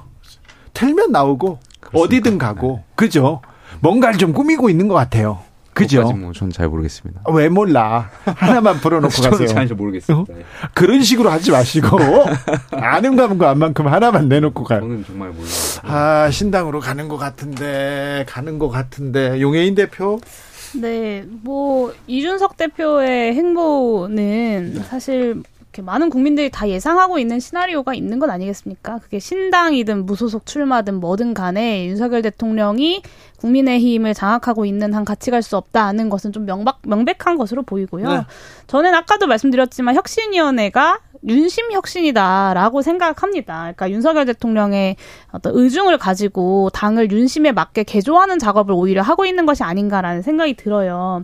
이번에 이준석 대표를 비롯 전 대표를 비롯해서 대사면이라는 말이 나왔잖아요. 대사면의 시대가 찾아왔어요. 저는 근데 이 대사면이라는 말이 너무 너무 의문스러웠어요. 그러니까 네. 보통 징계 취소 뭐 아니면 징계 집행 정지 뭐 이런 표현을 쓰지 누가 이걸 사면이라고 합니까? 사면은 국, 사면권이라는 건 국가 원수, 그러니까 대통령에게만 있는 거고 대통령만 쓰는 말이에요. 그러니까 뭔가 이렇게 대통령의 의중이 담겨 있는 것이기 때문에 너무나 당연하게 사면이라는 말을 썼던 것이 아닌가라는 생각이 들고 이후에 인요한 위원장이 대사면이라는 단어가 적절하지 않았다라고 주워 담으려고 애쓰긴 했지만 사실 김재원 최고가 최고위원 사퇴한 걸 보면 사퇴하고 조용히 있어요. 사면 이후에 출마하잖아요. 이번에 강서구청장 재보궐 선거도 그랬고. 그래서 좀 사면이란 단어를 굳이 굳이 쓴 것이 아니었나라는 생각이 좀 듭니다. 네. 김용태 최고? 아니 뭐 저는 용인 의원께서 한 발 더 꽈서 생각하시는 것 같고 저는 혁신위원장 인유한 혁신위원장이 뭐 대통령실하고 교감이 있을 거라고 추측하진 않아요. 그러니까 조금 전에도 설명했던 것처럼 혁신위원장이 이 당의 위기를 기회로 삼아가지고 본인이 어떤 입지를 더 강화시켜서 본인 정치를 위한 도구로서 쓰는 것 아닌가. 어. 좀 그런 측면에서 굉장히 좀 안타까워요. 제가 당인으로서 정말 혁신위가 성공하길 바랬고. 네. 그러니까 월권하라고 만든 조직인데 대통령실 향해서도 당 대표를 향해서도 쓴소리하고 막 저희 지난주에 이태원 참사 있었지만 예를 들면 여기에 대해서 여당 대표 지도부 그러니까 혁신위원장이 개인 자격으로 참석하는 것보다는 그렇죠. 여당 지도부 참석해라 이런 발언을 해서 모셔오라고 만든 자리가 혁신위원장 자리인데 그렇죠. 본인 정치 지금 하고 계신 거잖아요. 월권하지 않겠다. 네. 본인은 뭐 따뜻한 아랫목에서 살았다 그러셨네요. 뭐 그런 그런 분이 왜 혁신위원장을 맡냐 네. 저는 이해가 좀 잘 안 가요. 국민의 눈높이에서 부족했던 부분을 이렇게 지적해야 되는데 가장 잘못하고 있는 거 지적해야 되는데 그러면 대통령한테도 국민의힘한테도 이게 매섭게 얘기를 해야 되는데 하겠다고 하고 그런 모습은 보이지 않고 계속해서 지금 이렇게 좀 사람들을 만나고 있습니다. 이야기도 오락가락 하세요. 그러니까 개인 자격으로 얘기했다. 뭐, 뭐 농담도 못하냐 했다가 다시 네. 또뭐 영남 중진들 수도권 출마 얘기했다가 왔다. 그러니까 본인은 뭐 일부 평론가들은 이것이 뭐 고도의 정치 기술이다라고 하면서 굉장히 띄워주고 계신데 저는 정치를 너무 우습게 생각하시는 거겠죠. 쉽게 보시고 혁신위원장 자리를 받으신 거 아닌가 생각돼요. 지금 이준석 대표에서 지금 이준석 대표 얘기를 계속 이어 나가는 건가요? 아니요, 아무리 넘어간 건가요? 혁신 얘기했으니까 정의당 뭐 혁신적으로 하시면 됩니다. 예. 아무 얘기나 혁신적으로 하세요. 네, 우선 이제 정의당도 혁신안을 지금 내놓은 상태잖아요. 그, 예. 아, 평소에 이제 정의당 얘기를 할 일이 잘 없으니까 좀 네, 충분히 하자면 네. 이번에 이제 정의당과 녹색당이 선거연합 정당 추진하겠다 뭐 좀 공식화했는데 저는 매우 비판적인 입장이거든요. 왜냐하면 이제 연합 정당이라고 불러주기가 좀 민망하고 예를 들어서 그러니까 이 안건을 간단하게 설명을 먼저 드리자면 정의당이 예, 가령 뭐 녹색 정의연합 같은 걸로 당명을 개정하면 녹색당이 이 연합당의 후보자를 파견하고 당선되면 철수한다는 다시 돌아간다라는 그런 내용인데 저는 제가 봤을 때는 녹색당이 원내 진입을 목표로 하는 그런 총, 녹색당의 촌선 전략이지 정의당의 재탕, 재창당 전략은 아니다라고 생각을 하는 거죠. 그리고 뭐 위성정당이 아니다 뭐 이런 말씀들 하시는데 저는 이런 게 중요한 일은 아니라고 봅니다. 그래서 지금 현 지도부가 제1, 저희도 정파들이 있거든요. 큰 정파들 간의 합의만 있으면 당내 의사결정 구조를 다 통과할 수 있을 거라고 판단하는 것 같은데 이런 식으로는 내용 쉽게 가라앉지 않을 거라고 보고요. 어, 대중정당, 대중적인 진보정당을 저희가 지향하겠다라고 했잖아요. 이런 추세로 간다면 사실 어, 운동권 정당에서 계속 머무르게 되지 않을까? 우리가 바라는 집권, 그리고 그 집권을 통해서 사회적 약자를 위해 그 권력을 선용하겠다는 목표를 이룰 수 없게 되지 않을까 하는 생각이 좀 많이 네. 들었습니다. 어, 기본소득당의 혁신안은 뭡니까? 저는 정의당 이야기도 그렇고 지금의 정치를 봐도 그렇고 사실 대한민국 정치가 좀 극단의 대립을 넘어서서 좀 대화와 토론의 의사결정 과정을 자리 잡게 하기 위해서라도 좋은 연합의 정치들이 필요하다고 저는 생각합니다. 근데 오히려 지금은 그런 좋은 연합들을 가로막는 여러 가지 정치 제도들이 있습니다. 예를 들면 정당법, 이중당적을 금지하는 조항이라거나 아니면 당과 당 간의 후보 단일화가 불가능하게 하는 어, 조항들이라거나 아니면 결선 투표제가 없는 것이라거나 좀 이런 어, 좋은 연합 정치를 가능하게 하는 여러 가지 제도 개선들이 좀 필요하다고 생각하고요. 저도 관련돼서 선거법 개정안 냈고 류호정 의원님도 그리고 정의당 몇몇 의원님들도 함께 해주셨는데 좀 이런 논의들이 정치개혁 논의할 때 반드시 함께 논의될 수 있으면 좋겠습니다. 네. 김용태 최고가 전권이 있었으면 어떤 혁신 안 내놓겠어요? 어떤 그림? 어, 네. 일단 당원 여러분들이나 네. 당협 최근에 저희 수도권 당협위원장들도 요구 사항이 네. 수직적인 당정 관계 개선하자였어요. 그러니까 이 상황에서 총선을 치르는 입장에서 수직적인 당정 관계를 좀 완화할 수 있는 방안이 뭐냐. 네.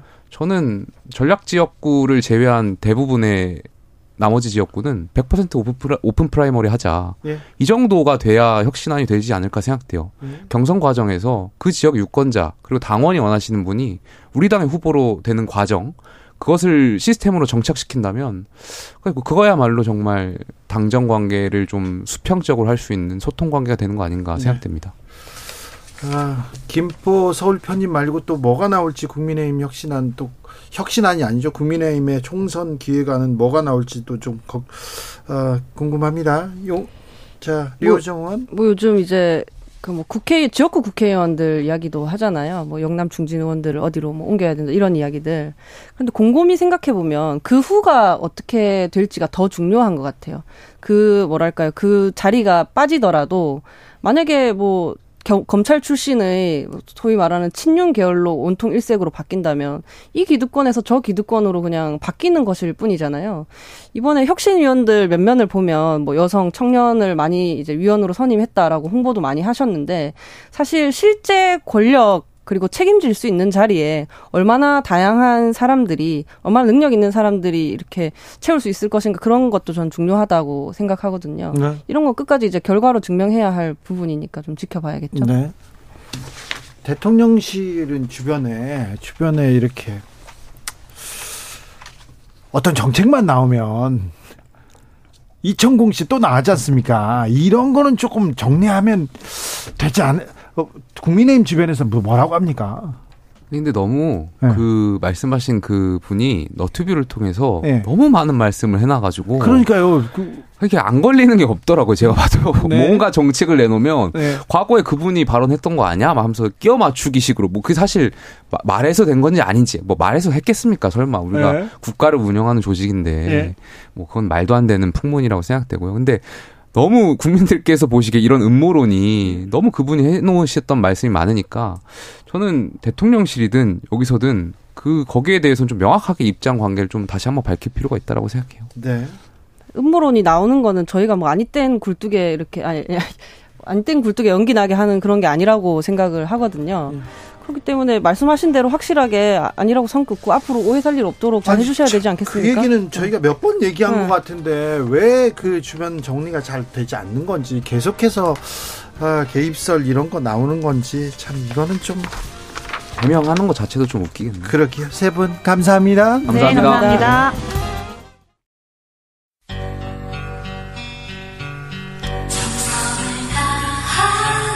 정성을 다하는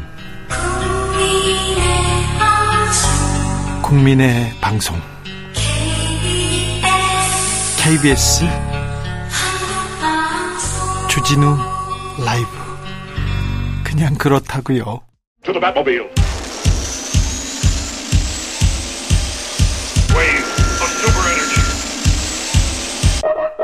주기자의 1분 음악 축제에 갔다가 하마스에 끌려간 독일계 이스라엘 20대 여성 샤니 루크가 사망한 채 발견됐습니다. 샤니의 어머니는 다행이라고 했습니다. 딸의 죽음은 끔찍하지만 적어도 딸이 더 이상 고통받지 않는다는 확신을 가질 수 있어서 좋았어요. 라고 말했습니다. 하마스의 8살 딸 에밀리를 잃은 이스라엘 아버지도 다행이라고 했습니다. 에밀리를 발견했다고 했어요. 딸은 죽었다고 했죠. 난 잘 됐다고 했습니다. 왜냐면요. 내가 들을 수 있는 가장 좋은 소식이기 때문입니다. 인질로 잡혔다면 딸은 어둠 속에서 매분, 매 시간, 어쩌면 몇 년을 공포에 떨어야 했을 겁니다. 그래서 죽음은 차라리 축복입니다. 완벽한 축복. 전쟁은 이렇게 참혹한 장면을 만들어냅니다. 지옥이 있다면 아마 이런 모습일 겁니다. 전쟁을 생각한다면 참혹한 지옥을 먼저 고민해야 됩니다. 전쟁을, 힘을 먼저 외치지 말고 말입니다. 지난 10월 7일 이스라엘과 하마스의 전쟁이 시작된 이후 가자 지구 내 사망자가 8,309명, 실종자는 1,500, 1,950명입니다. 사망 실종자가 1만 명을 넘었습니다. 그중 절반이 어린입니다. 3,450명 이상이 숨졌고요. 940명의 아이들이 아직 실종 상태입니다. 그들은 대부분 폭격으로 무너진 건물 잔해 속에서 묻혀 있을 것으로 추정됩니다. 가자 지구는 거대한 어린이들의 묘지가 됐습니다. 그런데도 이스라엘은 휴전은 없다고 합니다. 미국도 휴전이 답이 아니라고 합니다. 그리고 지상 공격을 확대하고만 있습니다. 폭격을 이어가고만 있습니다. 무엇을 위해 전쟁을 하는 것일까요? 얼마나 더 죽어야 전쟁이 끝날까요? 가늠할 수도 없습니다. 절망의 끝이 보이지 않습니다. 비극의 끝도 보이지 않습니다. 지금 당장 전쟁을 멈추, 멈추라고 외쳐야 합니다. 하마스에 외쳐야 합니다. 이스라엘에 외쳐야 됩니다. 미국에 외쳐야 합니다. 주기자 1분이었습니다. 마이클 잭슨, We Are the World.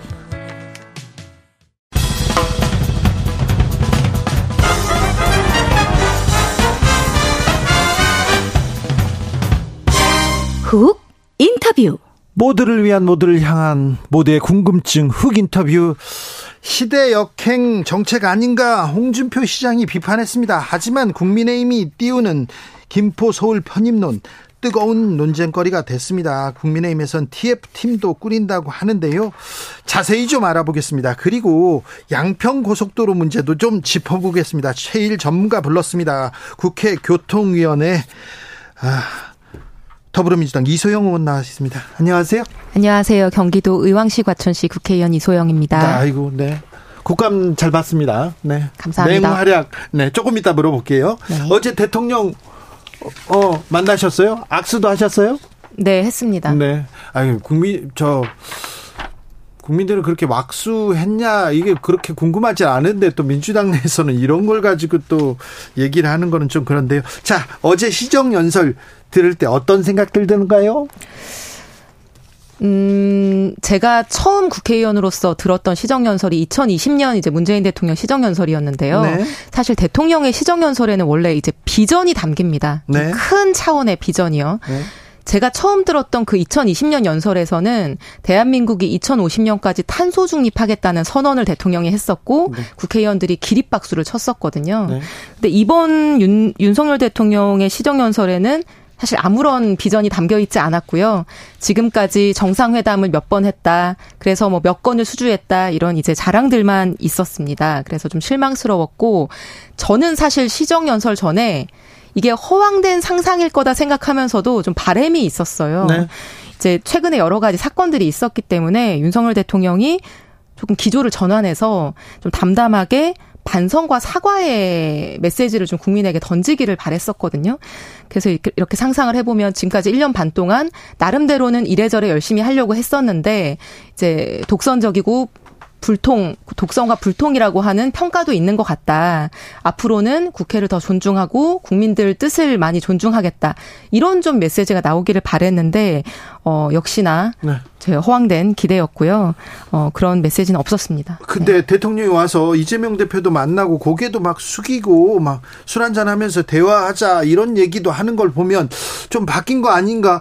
어, 언론 보도를 보면 많이 바뀐 것 같았는데 어, 대통령의 변화를 보지는 못했습니까? 악수하고 인사한다고 해서 무언가가 변화됐다라고 보기에는 네. 지금까지 대통령께서 보인 모습들이 어 너무 이제 강하고요. 네. 불과 이틀 전에만 하더라도 이태원 참사 유족들의 초대는 거절하고 참모들하고 원래 다니던 교회에서 셀프 예배 드리는 모습을 보이지 않았습니까? 네. 그리고 국회의원들하고 악수한다고 해서 그게 이제 존중한다, 태도 변화 이런 걸 얘기할 수가 없는 게요. 지금까지 윤석열 대통령이 국회에 대해서 보였던 태도는 이런 거거든요. 야당을 공산 전체주의 세력으로 규정한다거나 네. 양평고속도로 의혹 관련해서는 날파리 선동이다 이렇게 장관이 얘기하는 거를 묵과해 왔었고요. 후쿠시마 오염수 관련해서는 괴담 유포자들로 규정을 했었고 지금까지 국회가 해임 건의안을 통과시키든 법안을 통과시키든 다 무시, 거부권 이렇게 네. 일관해 왔었거든요. 네. 그런 모습에 대한 진지한 변화를 보여주지 않는다면 네. 사실 악수 내키지 않습니다. 아, 네. 정책 비전으로 승부해야죠. 정치인이라면. 그런데 공산 전체주의를 말 안 한 것만 해도 어디냐 그렇게 생각하는 사람도 있어요. 우리가 지금 대통령에 대한 기대치가 너무 낮아져서 그런 것 같습니다. 전략인가요?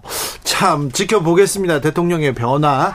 자, 국 국토교통위원회에서 제일 똑소리 나게 똑소리 나는 전문가에서 모셨어요. 자, 김포를 서울로 편입시키겠다. 갑자기 오 총선 앞두고 급부상합니다. 어떻게 들으셨어요? 일단 제가 이게 어떻게 된 일인가 해서 국민의힘 소속 같이 상임위하는 의원들 몇몇한테 이제 물어봤는데 그 사람들하고 얘기해야 되겠죠. 네 내부에서도 그 국민의힘 내부에서도 좀 뜬금없다 이런 얘기가 나오고 있다고. 국민의힘 내부에서도 국토교통위에 내부에서도 이런 회의나 얘기가 없었답니까? 그러면? 그 내부적으로 논의가 거의 없었다는 것 같고요. 예? 이게 지금 김포을의 당협위원장이라는 분이 뭐 홍철호 예? 전 국회의원이 있잖아요. 예? 그리고 지금 김포시장이 그분의 보좌관이었던 분이고, 네. 그래서 이 분들이 이제 총선용 총선용 전략으로 사실 이게 내건 건데 지금 이제 국민의힘 지도부가 이거를 받고 네. 뭐 하면서 이제 일파만파 되고 있는 상황인 것 같습니다. 네. 그런데 우리도 해주세요. 다른 동네도 해주세요. 아, 이런 얘기 할 텐데 지역구에서도 의왕에서도 이런 얘기 할 것 같은데요.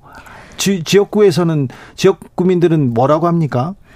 이게 지금 이제 여론을 수렴해 보고 있는 단계고요. 네. 사실 이게 김포만의 문제로 우리가 논의하기는 어려울 겁니다. 네. 이제 지금 이걸 제기한 여당 쪽에서도 여러 도시들을 같이 언급하고 있기 때문에요. 네. 근데 저는 이제 일단 문제 의식이 있는 것이 이게 논의의 절차 과정 자체가 좀 졸속이다. 예.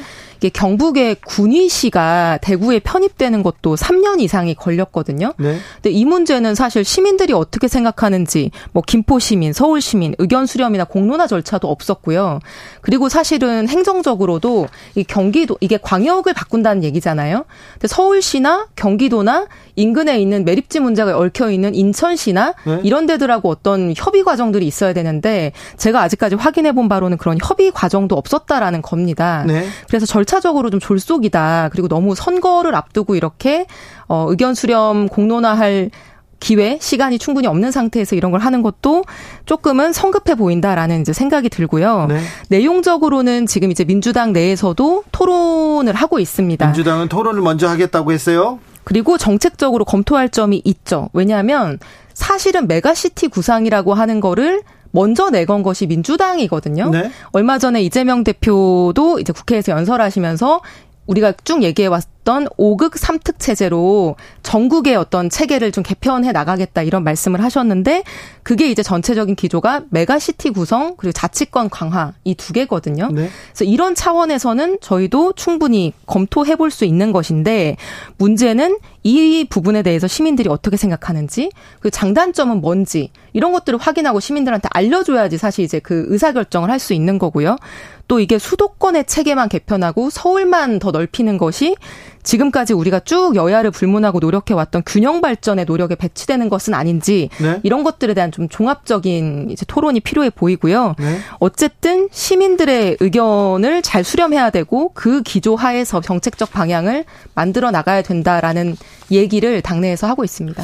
네. 아무튼 지방 시대 얘기하고 지방 균형 발전을 얘기하는데 수도권 과밀화 이게 맞는 말인가 이런 얘기도 합니다. 메가시티를 그린다면서 계속해서 어, 오세훈 서울시장도 그렇고요. 국민의힘에서는 TF도 꾸리고 뭐 특별법을 내겠다고 바로 이렇게 속도를 내는데 이게 속도를 낼 만한 일인지는 좀 지켜봐야 되겠습니다. 네, 그리고 이제 광역화 메가시티 뭐 생활권 이런 얘기를 하고 있는데요. 네. 문재인 정부에서 추진해 왔던 부울경 메가시티는 국민의힘의 반대로 지금 여당의 반대로 이제 무산이 됐던 거 아니겠습니까? 왜 그 동네 메가시티는 안 되고 왜 서울 메가시티는 되고 이게 이건 어떤 기준이 있습니까? 그래서 이게 수도권만의 문제가 아니라 우리 이제 전국의 전체적인 체계 이거를 지방 균형 발전과 우리 어떤 미래를 위한 여러 가지 구상을 담아서 이제 차분히 논의해야 되는 부분인데 네. 이런 것들을 너무 정략적으로 지금 성급하게 제시하는 것이 아닌가라는 생각이 좀 듭니다. 네. 조승범 님께서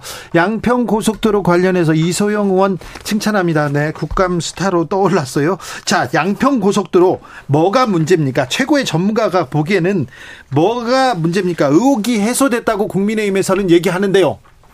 의혹이 해소되지 않았고요, 전혀. 네.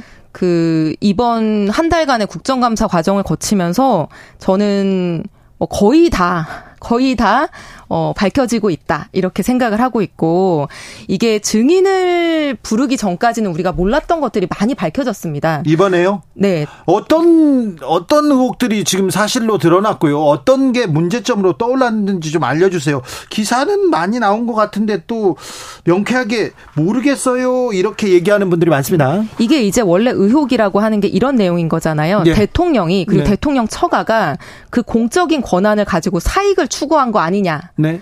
왜 국가 도로망 계획이든 KDI 예타든 통과됐던 그 원안이 존재하는데 네. 갑자기 한 두 달 만에 이 종점이 변경됐느냐. 자, 양평 고속도로 원, 원안이 있습니다. 그런데 대통령 선거 이후에 갑자기 종점이 변경됩니다. 종점이 바뀌어서 왜 바뀌었습니까?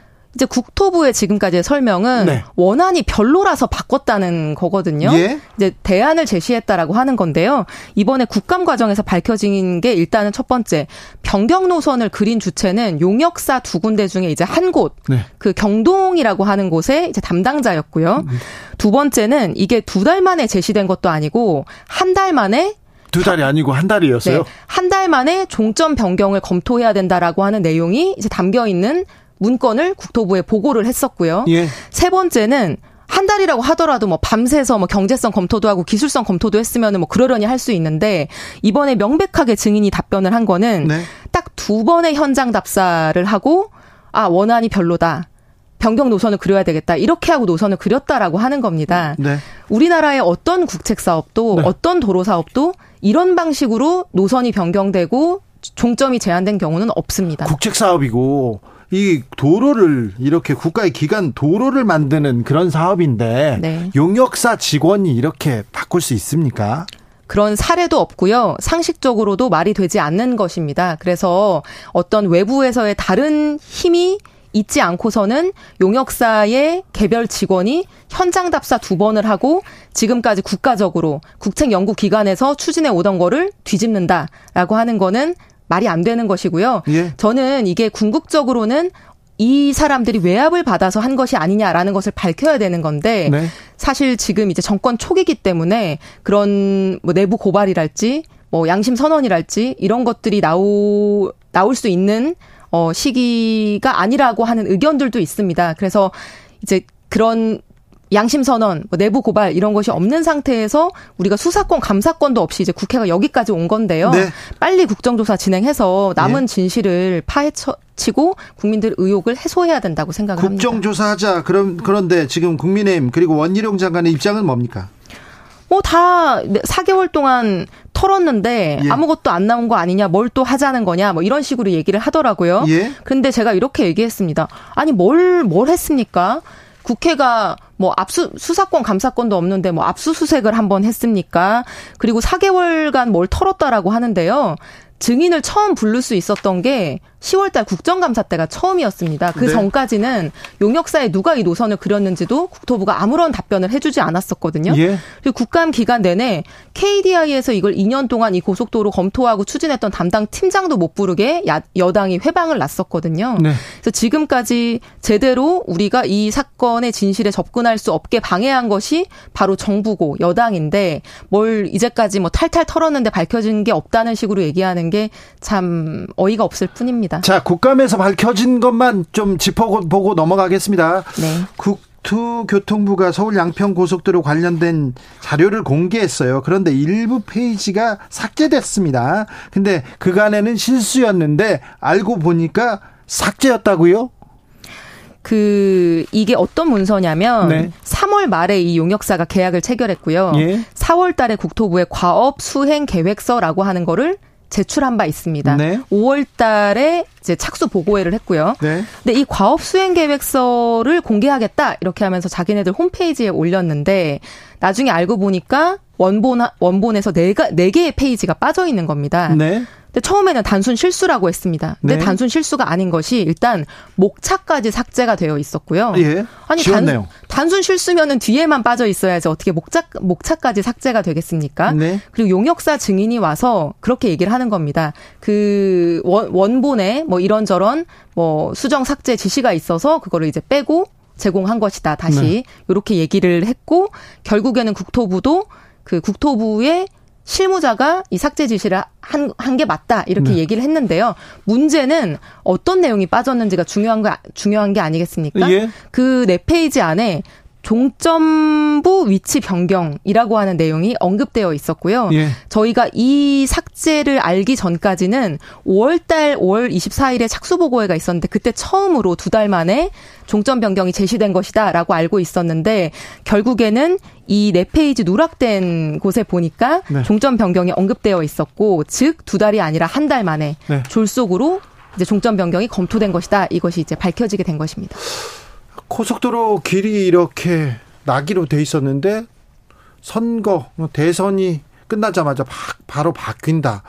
바뀌는데 그 종점 주변에 윤 대통령 처가 집안에 땅이 있다. 이거 국민들의 의혹을 사기에 충분한 사건인데 네. 해명이 지금 제대로 잘 안 되고 있어요. 한 가지만 더 말씀드리고 싶은 게요. 네. 이게 그냥 종점이 바뀐 게 아니고요. 네.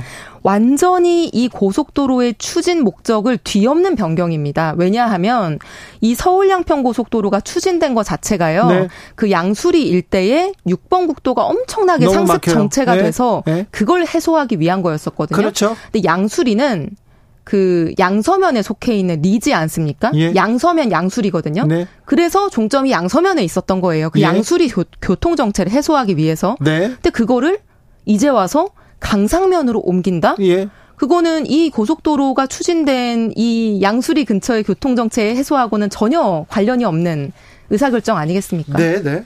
알겠어요. 네. 아, 그렇군요. 네. 그렇죠. 양수리 막혀가지고 주말에는 그 동네에 가지도 못하는데 그 양수리 교통체증을 좀 줄어, 줄, 줄이기 위해서 고속도로를 만들었는데 그것도 변경돼 버렸다. 네. 예, 목적이 좀 달라졌습니다. 그리고 남한강 휴게소 특혜 의혹도 났는데 이건 또 어떤 의혹입니까? 남한강 휴게소는 그 이 변경된 종점으로부터 예. 한 1km 정도 거리에 걸어서 갈 수 있는 아주 가까운 거리에 지금 건설되고 있는 휴게소고요. 예, 휴게소가 그 도로공사가 229억 원을 투입해서 건물을 거진 다 지어놓고서 네. 12월 오픈 예정인데 8월 달에 민자 사업자를 선정해서 민자 전환을 해버립니다. 네. 그런데 그 선정된 민자 사업자가 윤석열 테마주로 유명한 그 윤석열하고 관련된 기업이다라고 하면서 주가 상승을 누렸던 회사였던 것이 이제 저희가 발견을 하게 됐고요. 네. 그 문제를 이제 국감 때 제가 제기를 했었습니다. 네. 윤 대통령하고 그 회사하고는 어떤 관계랍니까? 일단 이제 증권가에서는 뭐 대학 동문이다 또는 뭐 여러 가지 뭐 관련 기업이다 이렇게 해서 테마주로 선정된 것으로 보이고요. 뭐 어떤 개인적인 관계가 있는지는 관계가 아직 드러나진 않았고요. 저희가 밝히기는 어려운 문제고요. 네. 근데 다만 이 회사가 굉장히 의심스러운 것은 네. 이 민자 사업자 전환 공고가 7월 달에 나는데 네. 그 공고가 나기도 한 달 전에 이미 이 사업에 참여하기 위한 것으로 보이는 전환사채 발행 100억 원을 조달을 했더라고요. 네. 그리고 낙찰이 결정되기도 20일 전에 관련 기업 이걸 운영하기 위한 기업을 인수하고요. 그래서 내부자나 권력자가 미리 정보를 준 게 아닌 한 있을 네. 수 없는 일이 일어난 것인데 네. 그게 하필이면 윤석열 테마주다. 네. 이것을 네. 밝히려고 노력하고 있습니다. 알겠습니다. 자, 양평 고속도로 스캔들 국정감사를 국정조사가 필요하다고요? 지금 국정조사를 해야 된다고 주장하고 있습니다. 왜냐하면 이제 국감이 끝났기 때문에 증인을 불러서 물어볼 수가 없습니다. 네. 그래서 그런 기회가 더 추가로 주어진다면 국감 때 이제 굉장히 많은 진실이 드러났던 것처럼 예. 추가적으로 우리가 밝힐 수 있는 것들이 있을 거라 생각합니다. 네. 이 고속도로 의혹에 대해서는 빨리 해명하는 편이 나을 겁니다. 빨리 명확하게 설명을 하는 것이 국민적 의혹을 이렇게 잠재우게 어, 만들 텐데요. 계속해서 이렇게 어, 대답을 회피하는 모습을 보인다면 계속 물어볼 것 같습니다. 하이든님께서 휴게소 특혜도 심각합니다 하면서 이소영 팬 됐어요. 국감장에서 계속 하는데 아, 국감 전에도 또 빛나는 활약했었습니다. 다시 감사합니다. 네, 자 양평 고속도로 문제는 또 밝혀지는 대로 어떤 의혹이 또 드러나는 대로 또 설명할 게 생기면 또 설명하는 대로 또 모셔서 듣겠습니다. 더불어민주당 이소영 의원이었습니다. 감사합니다. 감사합니다. 정치 피로, 사건 사고로 인한 피로, 고달픈 일상에서 오는 피로. 오늘 시사하셨습니까? 경험해 보세요. 들은 날과 안 들은 날의 차이. 여러분의 피로를 날려줄 저녁 한 끼 시사. 추진우 라이브.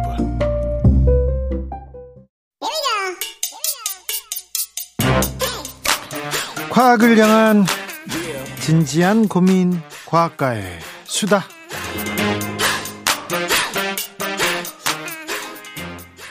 주진우 라이브 과학 선생님 이선호 엑소쌤 모셨습니다. 어서 오세요. 네, 반갑습니다. 네. 오늘은 어떤 공부할까요? 어, 오늘 가을인데 네. 공부하지 말고요. 네. 선생님 첫, 첫사랑 얘기해 주세요. 어, 오늘은 3D 프린트 프린터에 대한 과학 이야기를 가져왔는데요. 3D 프린터가 못하는 게 없다면서요. 아, 만능이라면서요. 요즘에 뭐 요리는 물론이고요. 집이랑 차도 만들고요. 심지어 총기류나 마약 같은 것도 3D 프린터로 제조를 해서 범죄에 활용되고 있다고 합니다. 아, 그러니까요. 3D 네. 프린터로 막 인공 관절도 만들고 인체 장기도 만들고 막 맞습니다. 근데 요리도 만든다고요? 약도 만든다고요? 약 뭐 약도 만들고 심지어 안 좋은 케이스로 마약을 만드는 경우도 있고 요즘에는 아예 로켓을 3D 프린트로 printing해서 쏘는 시대까지 왔습니다. 아, 이거 말이 너무 하시잖아요. 이거 영화도 아니고 3D 프린터로 로켓을 만든다고요? 네, 그 공상과학 영화 같은 이야기가 아니라 실제로 네. 올해 3월 22일에요. 예? 세계 최초로 3D 프린트로 만든 로켓을 발사를 해서 성공을 했고요. 발사했다고요? 네. 성공했다고요? 심지어 거기에 진짜 몇천 킬로그램을 실을 수 있는 큰 로켓이었고요. 네. 이 Relativity Space라 미국의 한 우주 기업이 3D 프린트로 만든 우주 로켓 Terran 1을 발사해서 성공을 했고 네. 그럼 그 큰 로켓을 어떻게 프린터로 찍어내냐? 네. 사실 대다수의 3D 프린터 같은 경우는 뭐 자동차나 로켓은 한 번에 쫙 만들기보다는 이 구성품을 하나하나씩 프린트로 찍어내서 조립을 한다라고 보시면 될 것 같고요. 네. 특히 이런 3D 프린터의 장점은 도면만 있으면 그 도면으로 계속해서 찍어낼 수 있어서 생산성을 극대화할 수 있거든요.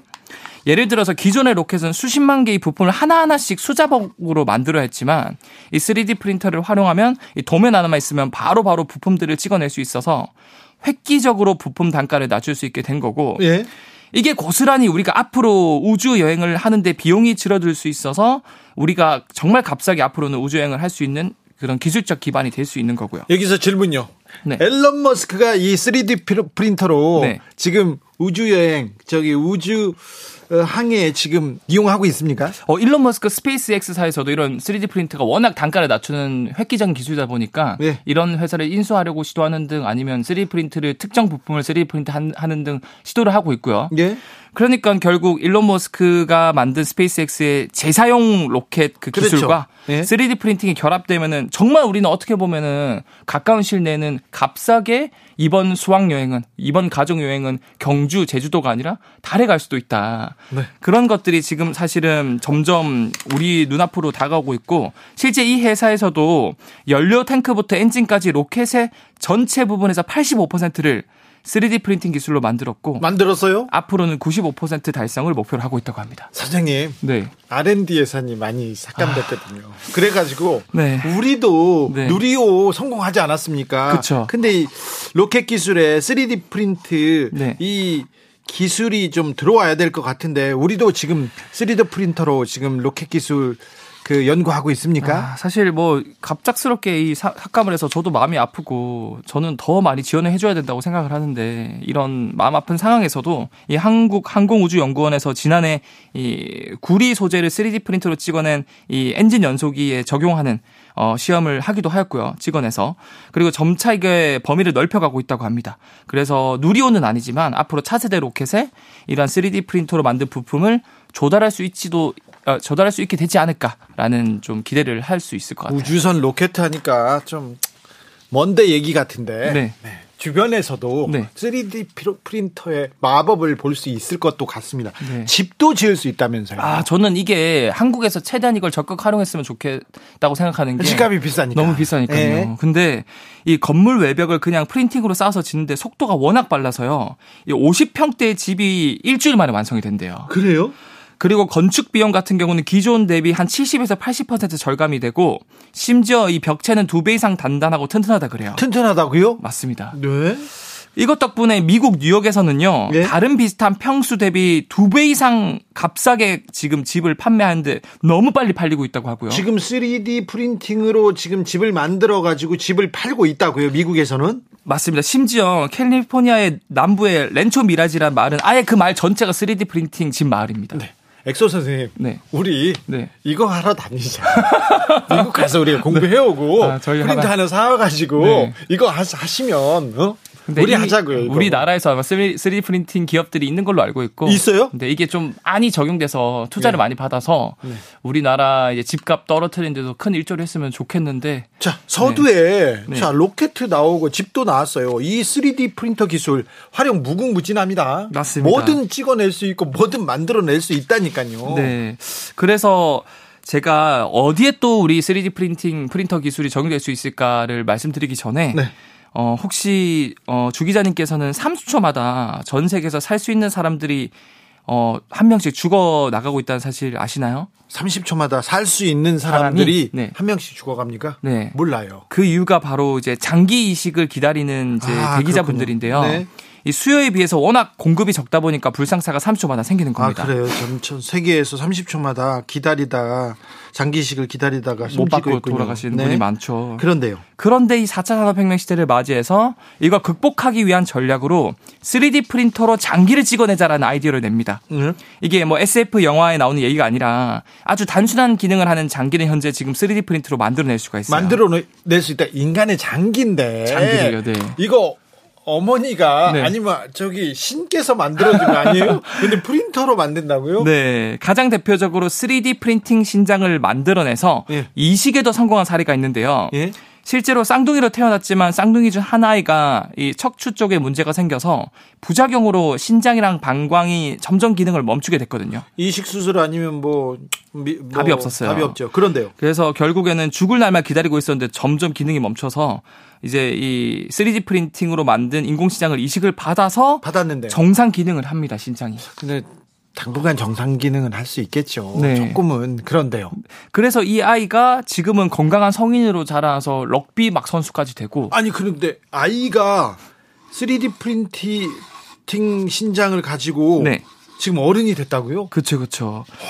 결국에는 이 3D 프린트 안에 들어가는 재료가요, 잉크가 네. 이제 장기를 이제 그 구성하는 세포라던가 예? 생체 친화 물질을 이제 지지체에 이렇게 도포를 하면 얘가 이제 어, 장기로서 기능을 할 수 있거든요. 도대체 이 3D 프린터의 끝은 뭡니까? 다른 치료나 네. 다른 이식에도 쓰였습니까? 어, 이게 획기적으로 좋은 그 적용 범위가 어디냐면 우리 영화 속에도 등장인물이 다쳤을 때 뭐 미래 기술을 활용해서 어디 통안에 들어가면 실시간으로 막 치료가 되는 기술도 그렇죠. 있지 않습니까? 아유, 통안에 들어갔다면 금방 낫죠. 그런 것처럼 3D 프린트를 이용해서 실시간 치료가 가능하지 않을까라는 생각으로 예. 어, 이제 실시간 치료 프린팅 기술도 전 세계적으로 지금 만들어지고 있는데 예? 를 들어서 누군가가 화상을 입거나 네? 엎어져서 막 온몸을 긁혔어요. 아이고, 그러면 그 아이고 힘들어요. 그러면 이제 피부 표피 진피 세포가 다 뜯어져 나가서 출혈이 심할 텐데 네?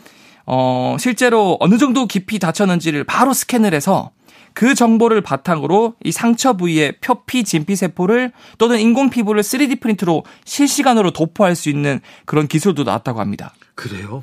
실제로 한국에서 한국 기계 한국에서 개발했다고요? 네, 한국에서 개발된 3D 프린터가 있습니다. 네. 한국 기계 연구원이랑 국내 연구진이 개발한 실시간 치료가 가능한 3D 인공 피부 장비를 개발하였고 우선적으로 3도 전신 화상을 입은 환자들 같은 경우는 이 화상 부위에 세균 감염이 생겨서 폐혈증으로 사망하는 경우가 되게 많아요. 네, 맞아요. 그래서 기존에는 이 밴디지를 통해서 밴드를 온몸에 붙이는 방식을 썼는데 이제는 3D 프린팅 기술로 빠르게 다친 부위를 이 인공 피부나 표피 진피 세포를 도포해서 감염을 막고 빠르게 회복을 어, 도와주는 이런 기술까지 나왔다라고 볼 수 있는 거죠.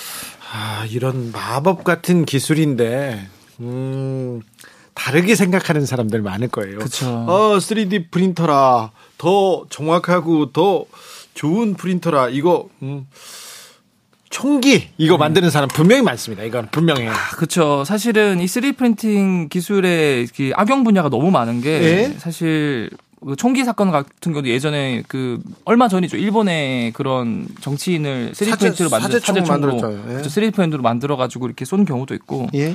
그리고 사실 유명 캐릭터나 작품을 번떠 3D 도면을 제작해서 저작권 침해가 있음에도 불구하고 판매하는 경우도 있고요. 어, 그럼 나 재미로 만들어 봤어. 그렇게 생각하는 사람도 있을 것 같고요. 맞아요. 네. 그리고 심지어 뭐 2013년도에 처음으로 3D 프린팅으로 제작한 총기가 나오고 이제는 금속 총까지 집에서 3D 프린팅만 있으면 만들 수 있는 시대가 되다 보니까 네. 너무 이게 좀 위험해진 상태가 됐고 아니 금속은 그렇다고 쳐요. 네. 금속은 뭐 프린트로 이렇게 형을 떠가지고 뭐 만든다. 이, 여기까지는 이해가 돼요. 네. 그런데 어떻게 음식을 만들어요? 약을 만들어요? 나 이해가 안 되네. 그렇죠. 사실은 이게 3D 프린팅이 생각보다 너무 정교하기 때문에 네. 이 사람이 만든 것보다 더 이제 정교하게 만들 수 있는 거고 그 안에 어떤 재료를 넣고 도면을 얼만큼 깔끔하게 도면을 만들 수 있냐에 따라서 네. 진짜 우리가 사람이 만들지 못하는 것들도 만들어내는 경지, 경지까지 왔거든요. 네. 요즘에는 그래서 마약 제조까지 이 3D 프린팅으로 하고 있다라고 하니까 어떻게 보면은 우리가 굉장히 이런 안전한 사용을 위한 대책 마력도 마련도 이제 시급하다라고 볼 수 있는 거죠. 네. 그렇죠. 아, 약을 만든다고요? 네, 약도 완, 제작을 할수 있습니다. 완전 이거 뭐 만능 열쇠예요, 만능 키. 예, 요즘에는 아예 3D 프린팅을 통해서 어떤 자물쇠도 열 수 있는 뭐 만능 열쇠까지도 만들어내고 있다고 하니까. 그래요? 이 우리가 이 다가온 이 도구를 어떻게 활용하냐에 따라서 네. 굉장히 좀 선한 영향력을 미칠 수 있는 분야가 될 수도 있지만 반대로 네. 큰 피해를 입힐 수도 있기 때문에 네. 이 제도적으로도 우리가 이런 것들을 잘 이렇게 준비를 해야 되지 않을까 네. 생각을 하고 있습니다. 엑소 선생님 오늘 수업 끝나면 남아 있다가 우리 3D 프린터를 네. 어떻게 음? 현실에서 네. 어떻게 좀 이용할 것인지 사업을 해서 그거 좀 고민해 보자고요. 어. AI 공부해야 되는데 네. 3D 프린터도 공부해야 되는 것 같아요. 그렇죠. 그래서 저는 일단은 많은 국민분들이 이 생성형 AI, 뭐 바드나 챗GPT 많이 쓰시는 걸 추천드리고 예. 인간이란 게그 도구가 새로운 도구가 개발됐을 때 그거를 쓰면은 그만큼 자기의 일부가 없어지는 게 아니라 네. 그만큼 확장성이 생긴다 그래요. 그래요. 지금 지금 맞아요. 지금 어떻게 AI를 이용해서 내가 좀 또 더좀 편리한 그리고 그렇죠. 또 어, 필요한 정보를 얻을 것인지 고민해야 돼요. 그래서 지금 생성형 AI는 인공지능이나 3D 프린트, 코딩 네. 이런 어, 핵심적인 그런 기술들은 여러분들이 많이 접해 볼수록 나중에 큰 도움을 받을 수 있을 것입니다. 네. 그렇군요. 아, 공부할 것이 많네요. 공부해야 되겠어요. 과학은 엄청나게 빠른 속도로 진보하고 있군요. 네, 아, 오늘 맞습니다. 또 놀랐습니다. 과학 communicator 이선호 엑소쌤 감사합니다. 네, 감사합니다. 교통 정보 알아보고 가겠습니다. 공인혜 씨.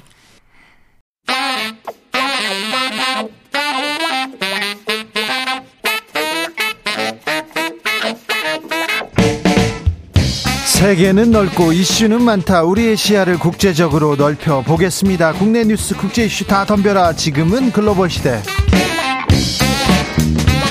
국제적 토크의 세계로 들어가 봅니다. 군사 외교 안보 전문가 김종대 전 의원. 안녕하십니까. 오늘은 특별히 모셨습니다. 중국 최고 전문가입니다. 박종철 경상국립대 교수. 어서 오세요. 안녕하세요. 잘 좀 부탁드립니다, 교수님. 네, 감사합니다. 네. 주셔서. 자, 김종대 의원님. 네. 국방부에서 하, 대대적인 인사 개편이 있었습니다. 어떻게 네. 보셨어요? 작년에 군 수뇌부 대장 7명을 전환 교체했는데 올해 또 교체했거든요.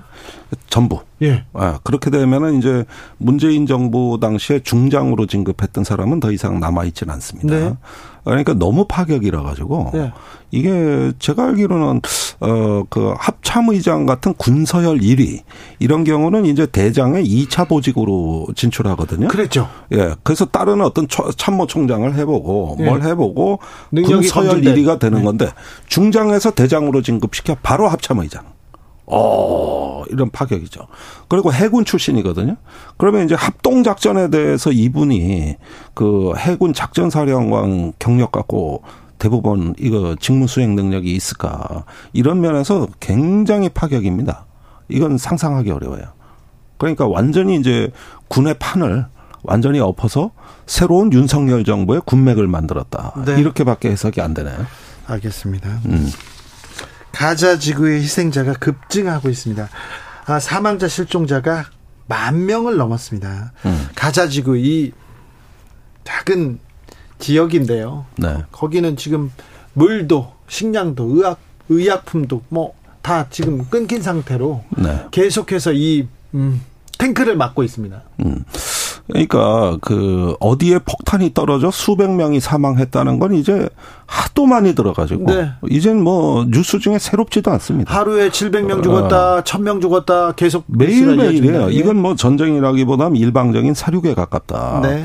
이런 점에서 작년에 우크라이나 전쟁의 그 참혹한 장면을 3배속이나 4배속으로 그 저기 재생하는 것 같은 네. 이런 느낌이 줄 정도로 비극이 압축적이고 네. 집중적으로 진행되고 있다. 이렇게 네. 요약이 되는데요. 단 한 가지 이러는 와중에서도 하마스의 정치 군사 지도력은 여전히 유지되고 있다. 오히려 전쟁이니까 하마스의 또 영향력은 더 커질 거 아닙니까? 네, 가자 시티 북부에서 그 이스라엘 기갑 전력이 그 통로 개척을 했는데 네. 이때 하마스의 두 개 여단이 합동 작전으로 그 기갑 전력에 저 반격을 한 것으로 돼 있거든요. 음. 이거는 하마스의 지휘 통제 신경망이 여전히 작동한다는 증거고 그런 점에서는 하마스의 어떤 전쟁 수행 의지를 말살하려고 하는 공습이 아직은 먹혀들고 있지 않다. 네. 두 번째는 하마스와 주민을 분리시키겠다는 이런 이중 전략도 아직은 지금 저 먹혀드는 단계는 아니다.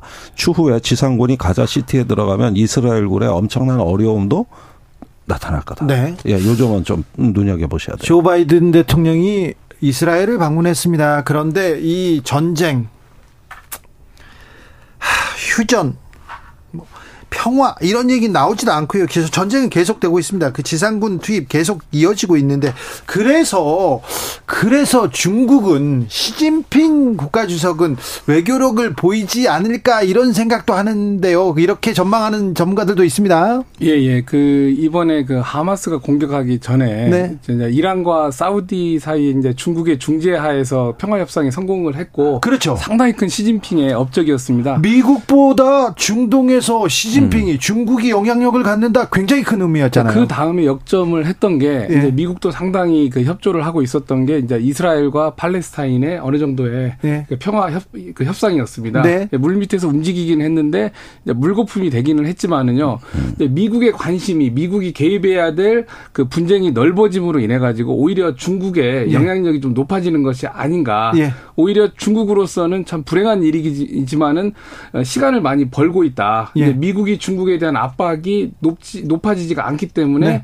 네. 예, 뭐 우크라이나나 우크라이나 예. 전쟁 그리고 이스라엘 하마스의 전쟁에 중국은 웃고 있다 이렇게 봐도 됩니까? 뭐 그렇게 표현을 할 수가 있겠죠. 네. 네. 자 중국 최근에도 다녀오셨죠? 아, 예. 뭐 여러 차례 다녀왔습니다. 리커창 전 총리 추모 분위기가 있습니까? 예, 추모 분위기는 있는 것 같은데 뭐뭐 이게 저, 제가 정확히 알 수는 없는데 이제 네. 아무래도 관변에 있는 분들은 네. 뭐 리커창 총리가 어쨌든 시진핑의 측근이고 예. 핵심 뭐 인사였는데 예, 음모론이 좀 마, 많다 네. 그런 분위기도 있는 것 같, 고요 또 젊은 사람들을 만나 보면은요 몇 달 전부터 이제 국가 지도자가 위기에 빠지고 또 병원들이 준비를 했다.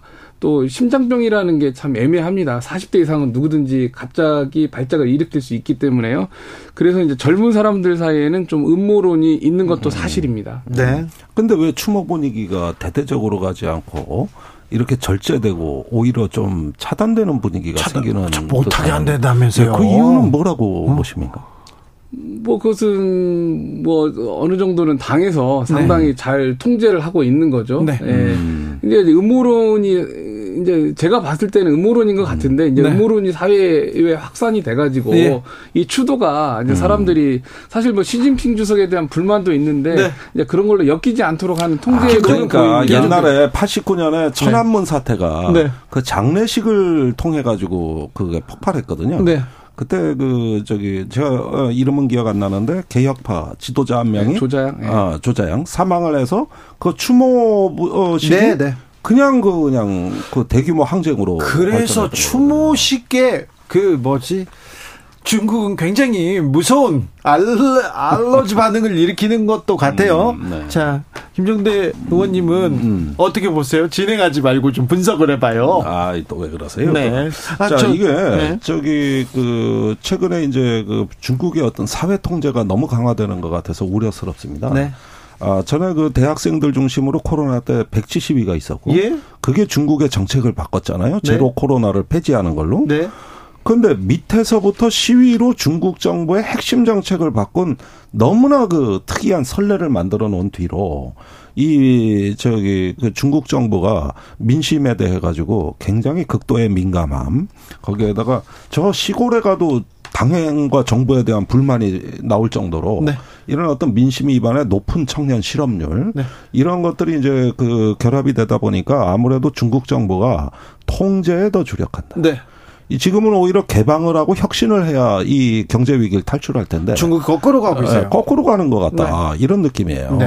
근데 백지 시위 같은 경우에도 음. 그 백지 시위를 주도한 젊은 사람들이 어디에서 나온 인재들이냐 음. 대부분이 뭐 공산당이나 그 공산당 그 청년 동맹의 공청당 공청단 의 어. 경, 경력자들입니다. 아 그래요? 그러니까 당에 대한 생리를 알고 또 어. 이제 직간접적으로 자기 뭐 부모들이나 또는 이제 뭐 어, 친구들이 음. 이 당의 핵심에 있는 인사들이기 때문에 그러면 당의 생리를 알고 당과 아, 싸우는 법을 아는 절묘하네. 사람들이 지휘부에 있었습니다. 싸운 게 아니라 아, 야 우리가 이렇게 바꿀 텐데 음. 너희들이 이렇게 시위를 해주면 그 민심을 받고 음. 민심을 높이 사서 우리가 바꾸는 척 할게 이런 짜고 치는 작전 아, 전혀 짜고 치는 작전은 아니었고 그건 아니고요. 예, 당 지도부가 네. 이 젊은 사람들의 젊은 공산당원들의 돌출 행동에 굉장히 네. 이제 이게 당황을 했다고 합니다. 알겠습니다. 네. 자, 11월에 한미 정상회담 아니고 한중 정상회담도 아니고요.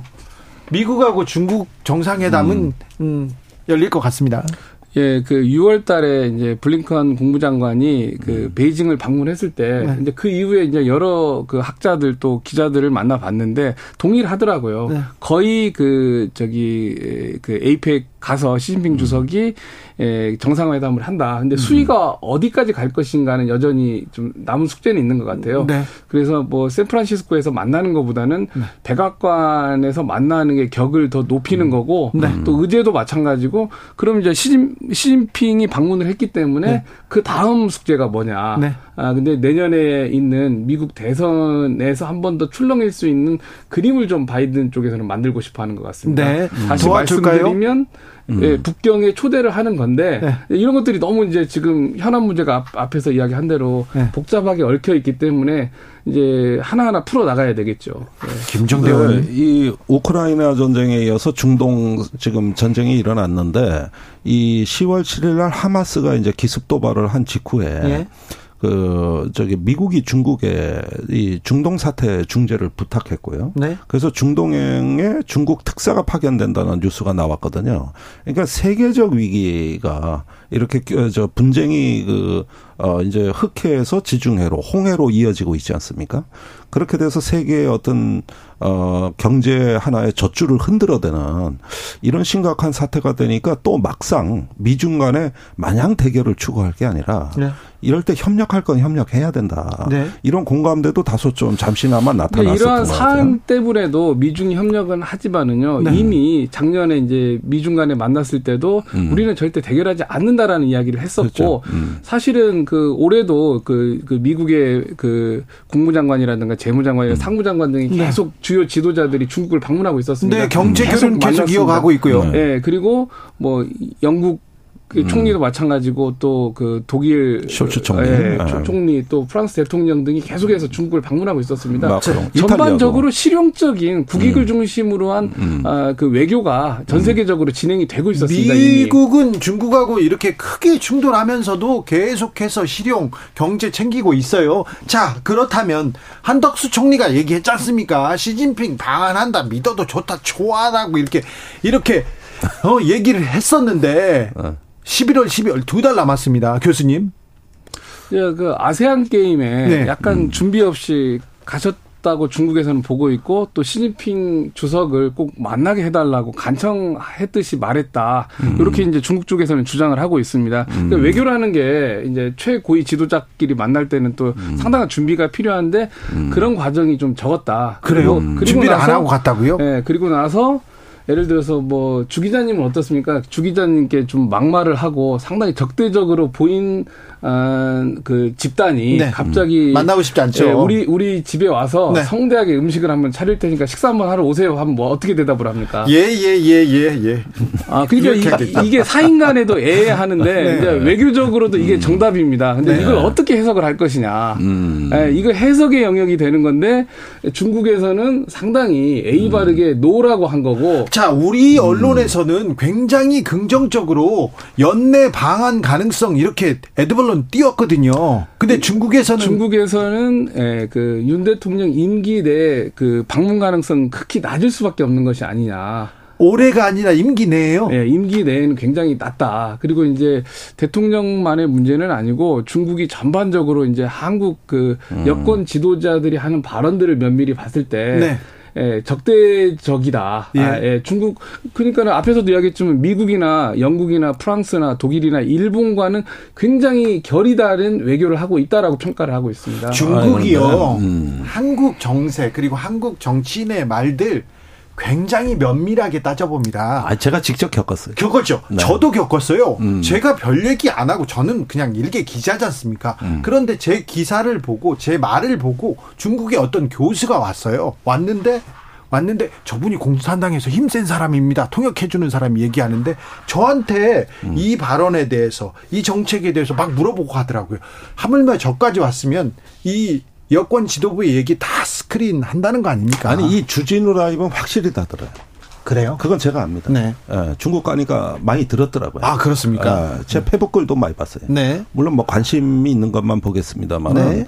특히 중국에서 제일 신경 쓰는 거는 요즘 한국 언론에 나오는 반중 기사. 네. 이게 양이 네. 너무 많다는 거. 네. 그러는 과정에서 어떤 사람들이 이런 걸 주도하는가. 네. 이런 것들 면밀하게 보고요. 제가 네. 한말 다 알고 있어요. 네. 네. 그런 점에서는 뭐 거기도 한국어 잘하는 중국인들 많으니까. 그래서 얼마든지. 그래서 지금 윤석열 대통령이나 음. 아, 국민의힘 지도부에서 중국에 대해서 얘기하는 발언에 대해서 굉장히 좀 문제 의식을 가지고 듣고 있습니까? 중국은? 그뭐 그것은 말할 필요가 아, 없겠죠. 우리 네. 아니요, 우리 중국하고 잘 지내야 되는데요. 음. 교육도 좀 늘려야 되는데 음. 아 수출이 계속 줄고 있는데 이 부분에 대해서 우리 정부도 좀 개선할 의지를 가지고 있지 않습니까? 이제 중국의 입장에서 보면 개선할 의지가 없다고 생각을 아니 그 뭐 저기 나토 회의 가서 예. 이제 음. 우리의 그 경제 수, 저기 뭐야 수석께서도 그러잖아요. 최상모 예, 네, 경제 수석. 예, 경제 수석께서도 네. 어, 중국과 탈중국 하겠다고 발언을 서슴없이 하고 있는 상황인데. 저 그거 안타까웠어요. 네. 예, 그뭐 그렇죠. 민주당 의원들이 또 뭐 중국 방문하는 거 가지고도 음. 굉장히 문제시 삼는 그런 네. 예, 분위기도 있고 또 공산 전체주의라는 발언 역시도 네. 사실은 이제 국내 정치의 영역이기도 한데 예. 이제 누가 보더라도 뭐 이제 그 사회주의권인 중국이나 베트남이나 음. 북한 등등이 굉장히 불쾌할 수 있는 용어들이 막 쏟아지고 있는 상황입니다. 교수님 저기 대선 캠페인 할 때 국민의힘에서 캠페인 할 때 멸콩 challenge 막 그런 거 있었 잖아요. 음. 멸치 콩나물 하고 공산당이 싫어요 막 이런 거 있었잖아요. 그런 부분에 대해서도 중국이 좀 민감하게 반응했습니까? 아 그것은 저도 이제 이야기를 해봤는데 네. 이제 그것은 대선에서 네. 그 국내 정치의 영역이기 때문에 네. 뭐 중국을 겨냥하는 건 아니기 때문에 웃어 넘긴다. 요 정도로 반응을 거기까지는 봐준다. 예, 거기까지는 괜찮다. 네. 그러나 이제 뭐현 정부를 직접적으로 겨냥을 사실은 최근에는 좀 했었죠. 예. 네. 탈중국 발언도 상당했었고. 예. 아 그렇죠. 실용적인 외교는 음. 좀 무엇보다도 국익을 위해서 하는 거 아닙니까? 실용 챙겨야 그렇죠. 되는데. 그러니까 이제 믿을 수 있는 정도의 수준인 것 같은데 여러 전문가들이나 네. 또 언론인들이 공통적으로 하는 말이 어떤 거냐면요. 이제 시진핑 주석이 이렇게 말했다더라. 근데 음. 좀뭐 신뢰성이 있는 것 같은데 윤 대통령에 대한 평가를 좀 하더라고요. 윤 대통령을 어떻게 봅니까? 그러니까 윤 대통령이 하는 말이 이제 일관성이 좀 없고 중국에 대한 입장도 수시로 변한다. 그래서 저분이 무슨 생각을 하는지 알 수가 없다 쪽인 것 같아요. 그래요? 예, 네, 그렇기 때문에 상대편이 준비가 안 돼 있는데 상대편과 무슨 이야기를 할 수가 있는가 아 이런 뜻이 되는 겁니다. 그러면 이게 어떤 그 신뢰성 있는 외교 라인이 지금 단절됐다는 얘기거든요. 그러니까 어떤 말이 이렇게 나왔어도 진의가 뭔지 또 오해할 만한 요소는 어떻게 저기 저 해명을 할 건지 이런 것들이 원래 외교관들이 하는 일입니다. 예. 사실은. 예. 근데 이건 어떻게 보면 대화의 단절 같아 보여요. 문재인 정부 때 초대 중국 대사가 노영민 그전 대통령 실장이었지 않습니까? 그 실세였고 그래서 노영민 실장한테 그 중국 실세들이 많이 와서 얘기도 하고 허심탄회하게 외교 관계에 대해서도 많은 논의를 한 걸로 알고 있습니다. 그런데 그 이후에 우리 외교관 이렇게 좀 존중받는 중국에서 존중받는 그런 사람은 없습니까? 그러니까 이제 중국에서 사실은 현재 외교부의 외교관들은 상당히 존중을 받고 있는 것 같아요. 음. 또 이제 노대사 같은 경우에는 또 음. 술도 좀 많이 먹고 음. 네. 이제 스킨십을 하려고 노력을 어. 하고 또 한시도 좀 멋있게 외우고 음. 네. 또 이, 이렇게 조금 풍류 있는 정치인의 모습을 보였고 어, 외교부는 잘하는데 이제 현 대사님에 대한 불만은 음. 상당한 것 같습니다. 네, 그래서 현 대사 기사 나왔죠. 네, 현 대사님을 음. 만났다는 이제 기업인들을 좀 만났는데 음. 뭐 상당히 조금 그 시진핑 주석에 대한 발언이라든가가 음. 절제되지 않게 마구 음. 발언을 해가지고 중국 측도 당황을 하고 있고 우리 외교부도 당황을 하고 그러니까 있다. 중국 대사는 친중 인사가 가야 되는데 친미 인사가 중국 대사 갔어요. 그런 식이 돼 버렸어요. 아니 뭐 어? 친미 친중을 넘어가지고 이제 음. 뭔가를 자꾸 가르치려고 하신다고 그러더라고요. 음. 네, 외교관들도 좀 우리 외교관들도 괴롭고 자꾸 이 지정학의 논리를 들이댄단 말이에요. 네, 자 그런데 대, 화가또 단절이 됐다라고 음. 하더라고요. 중국하고 뭐 사이가 어떻든 중국하고 얘기 대화는 해야 되는 거 아닙니까? 그리고 한중 정상회담 열어야 좀 대화의 물고 튀울 수 있는 거 아닙니까? 뭐 한중 정상회담 그리고 시진핑 방안 뭐 상황 어렵습니까? 가능성 예, 낮습니까? 가능성은 극히 낮고 이제 지금 중국에서 이야기하는 게 에, 이제 그 이제 문재인 대통령이 방문을 했기 때문에 답방을 하라는 논리인데 그렇게 말하면은 독일이나 음. 그 영국이나 프랑스도 똑같고 현재 그 일본의 기시다 총리도 네. 어쨌든 간에 일본을 방문해야 되는 순서인데 지속적으로 공개적으로 우리가 먼저 저기 중국을 방문하고 싶다라고 하거든요. 예. 근데 이제 그 중국 사람들이 하는 말이 그 중국의 입장에서 중요한 음. 나라 열 번째 안에 한국에 들지 못한다. 아니요, 한국이 제일 중요한 나라 중에 하나였잖아요. 열 번째 안에 드는 나라들도 네. 자기들이 먼저 오겠다라고 하는데 이런 상황에서 시진핑이 먼저 한국을 간다. 또 어, 어쨌든 굉장히 섭섭한 말을 많이 했는데 간다면은 중국 인민들이 상당히 기분 좋지 않을 거고 국내적으로 지지도가 떨어질 것이다 이런 이야기를 하고 있습니다. 중국한테 중요한 나라 다섯 손가락 안에 한국이 항상 들었는데 들었죠 얼마 전까지 아좀 한중 관계 걱정입니다. 네. 아, 참 걱정입니다. 많이 배웠습니다. 김종대 의원님, 박종철 교수님 감사합니다. 예, 네, 고맙습니다. 네. 또 모셔서 중국 얘기 듣겠습니다. 예. 저는 내일 오후 5시 5분에 돌아오겠습니다. 지금까지 주진우였습니다.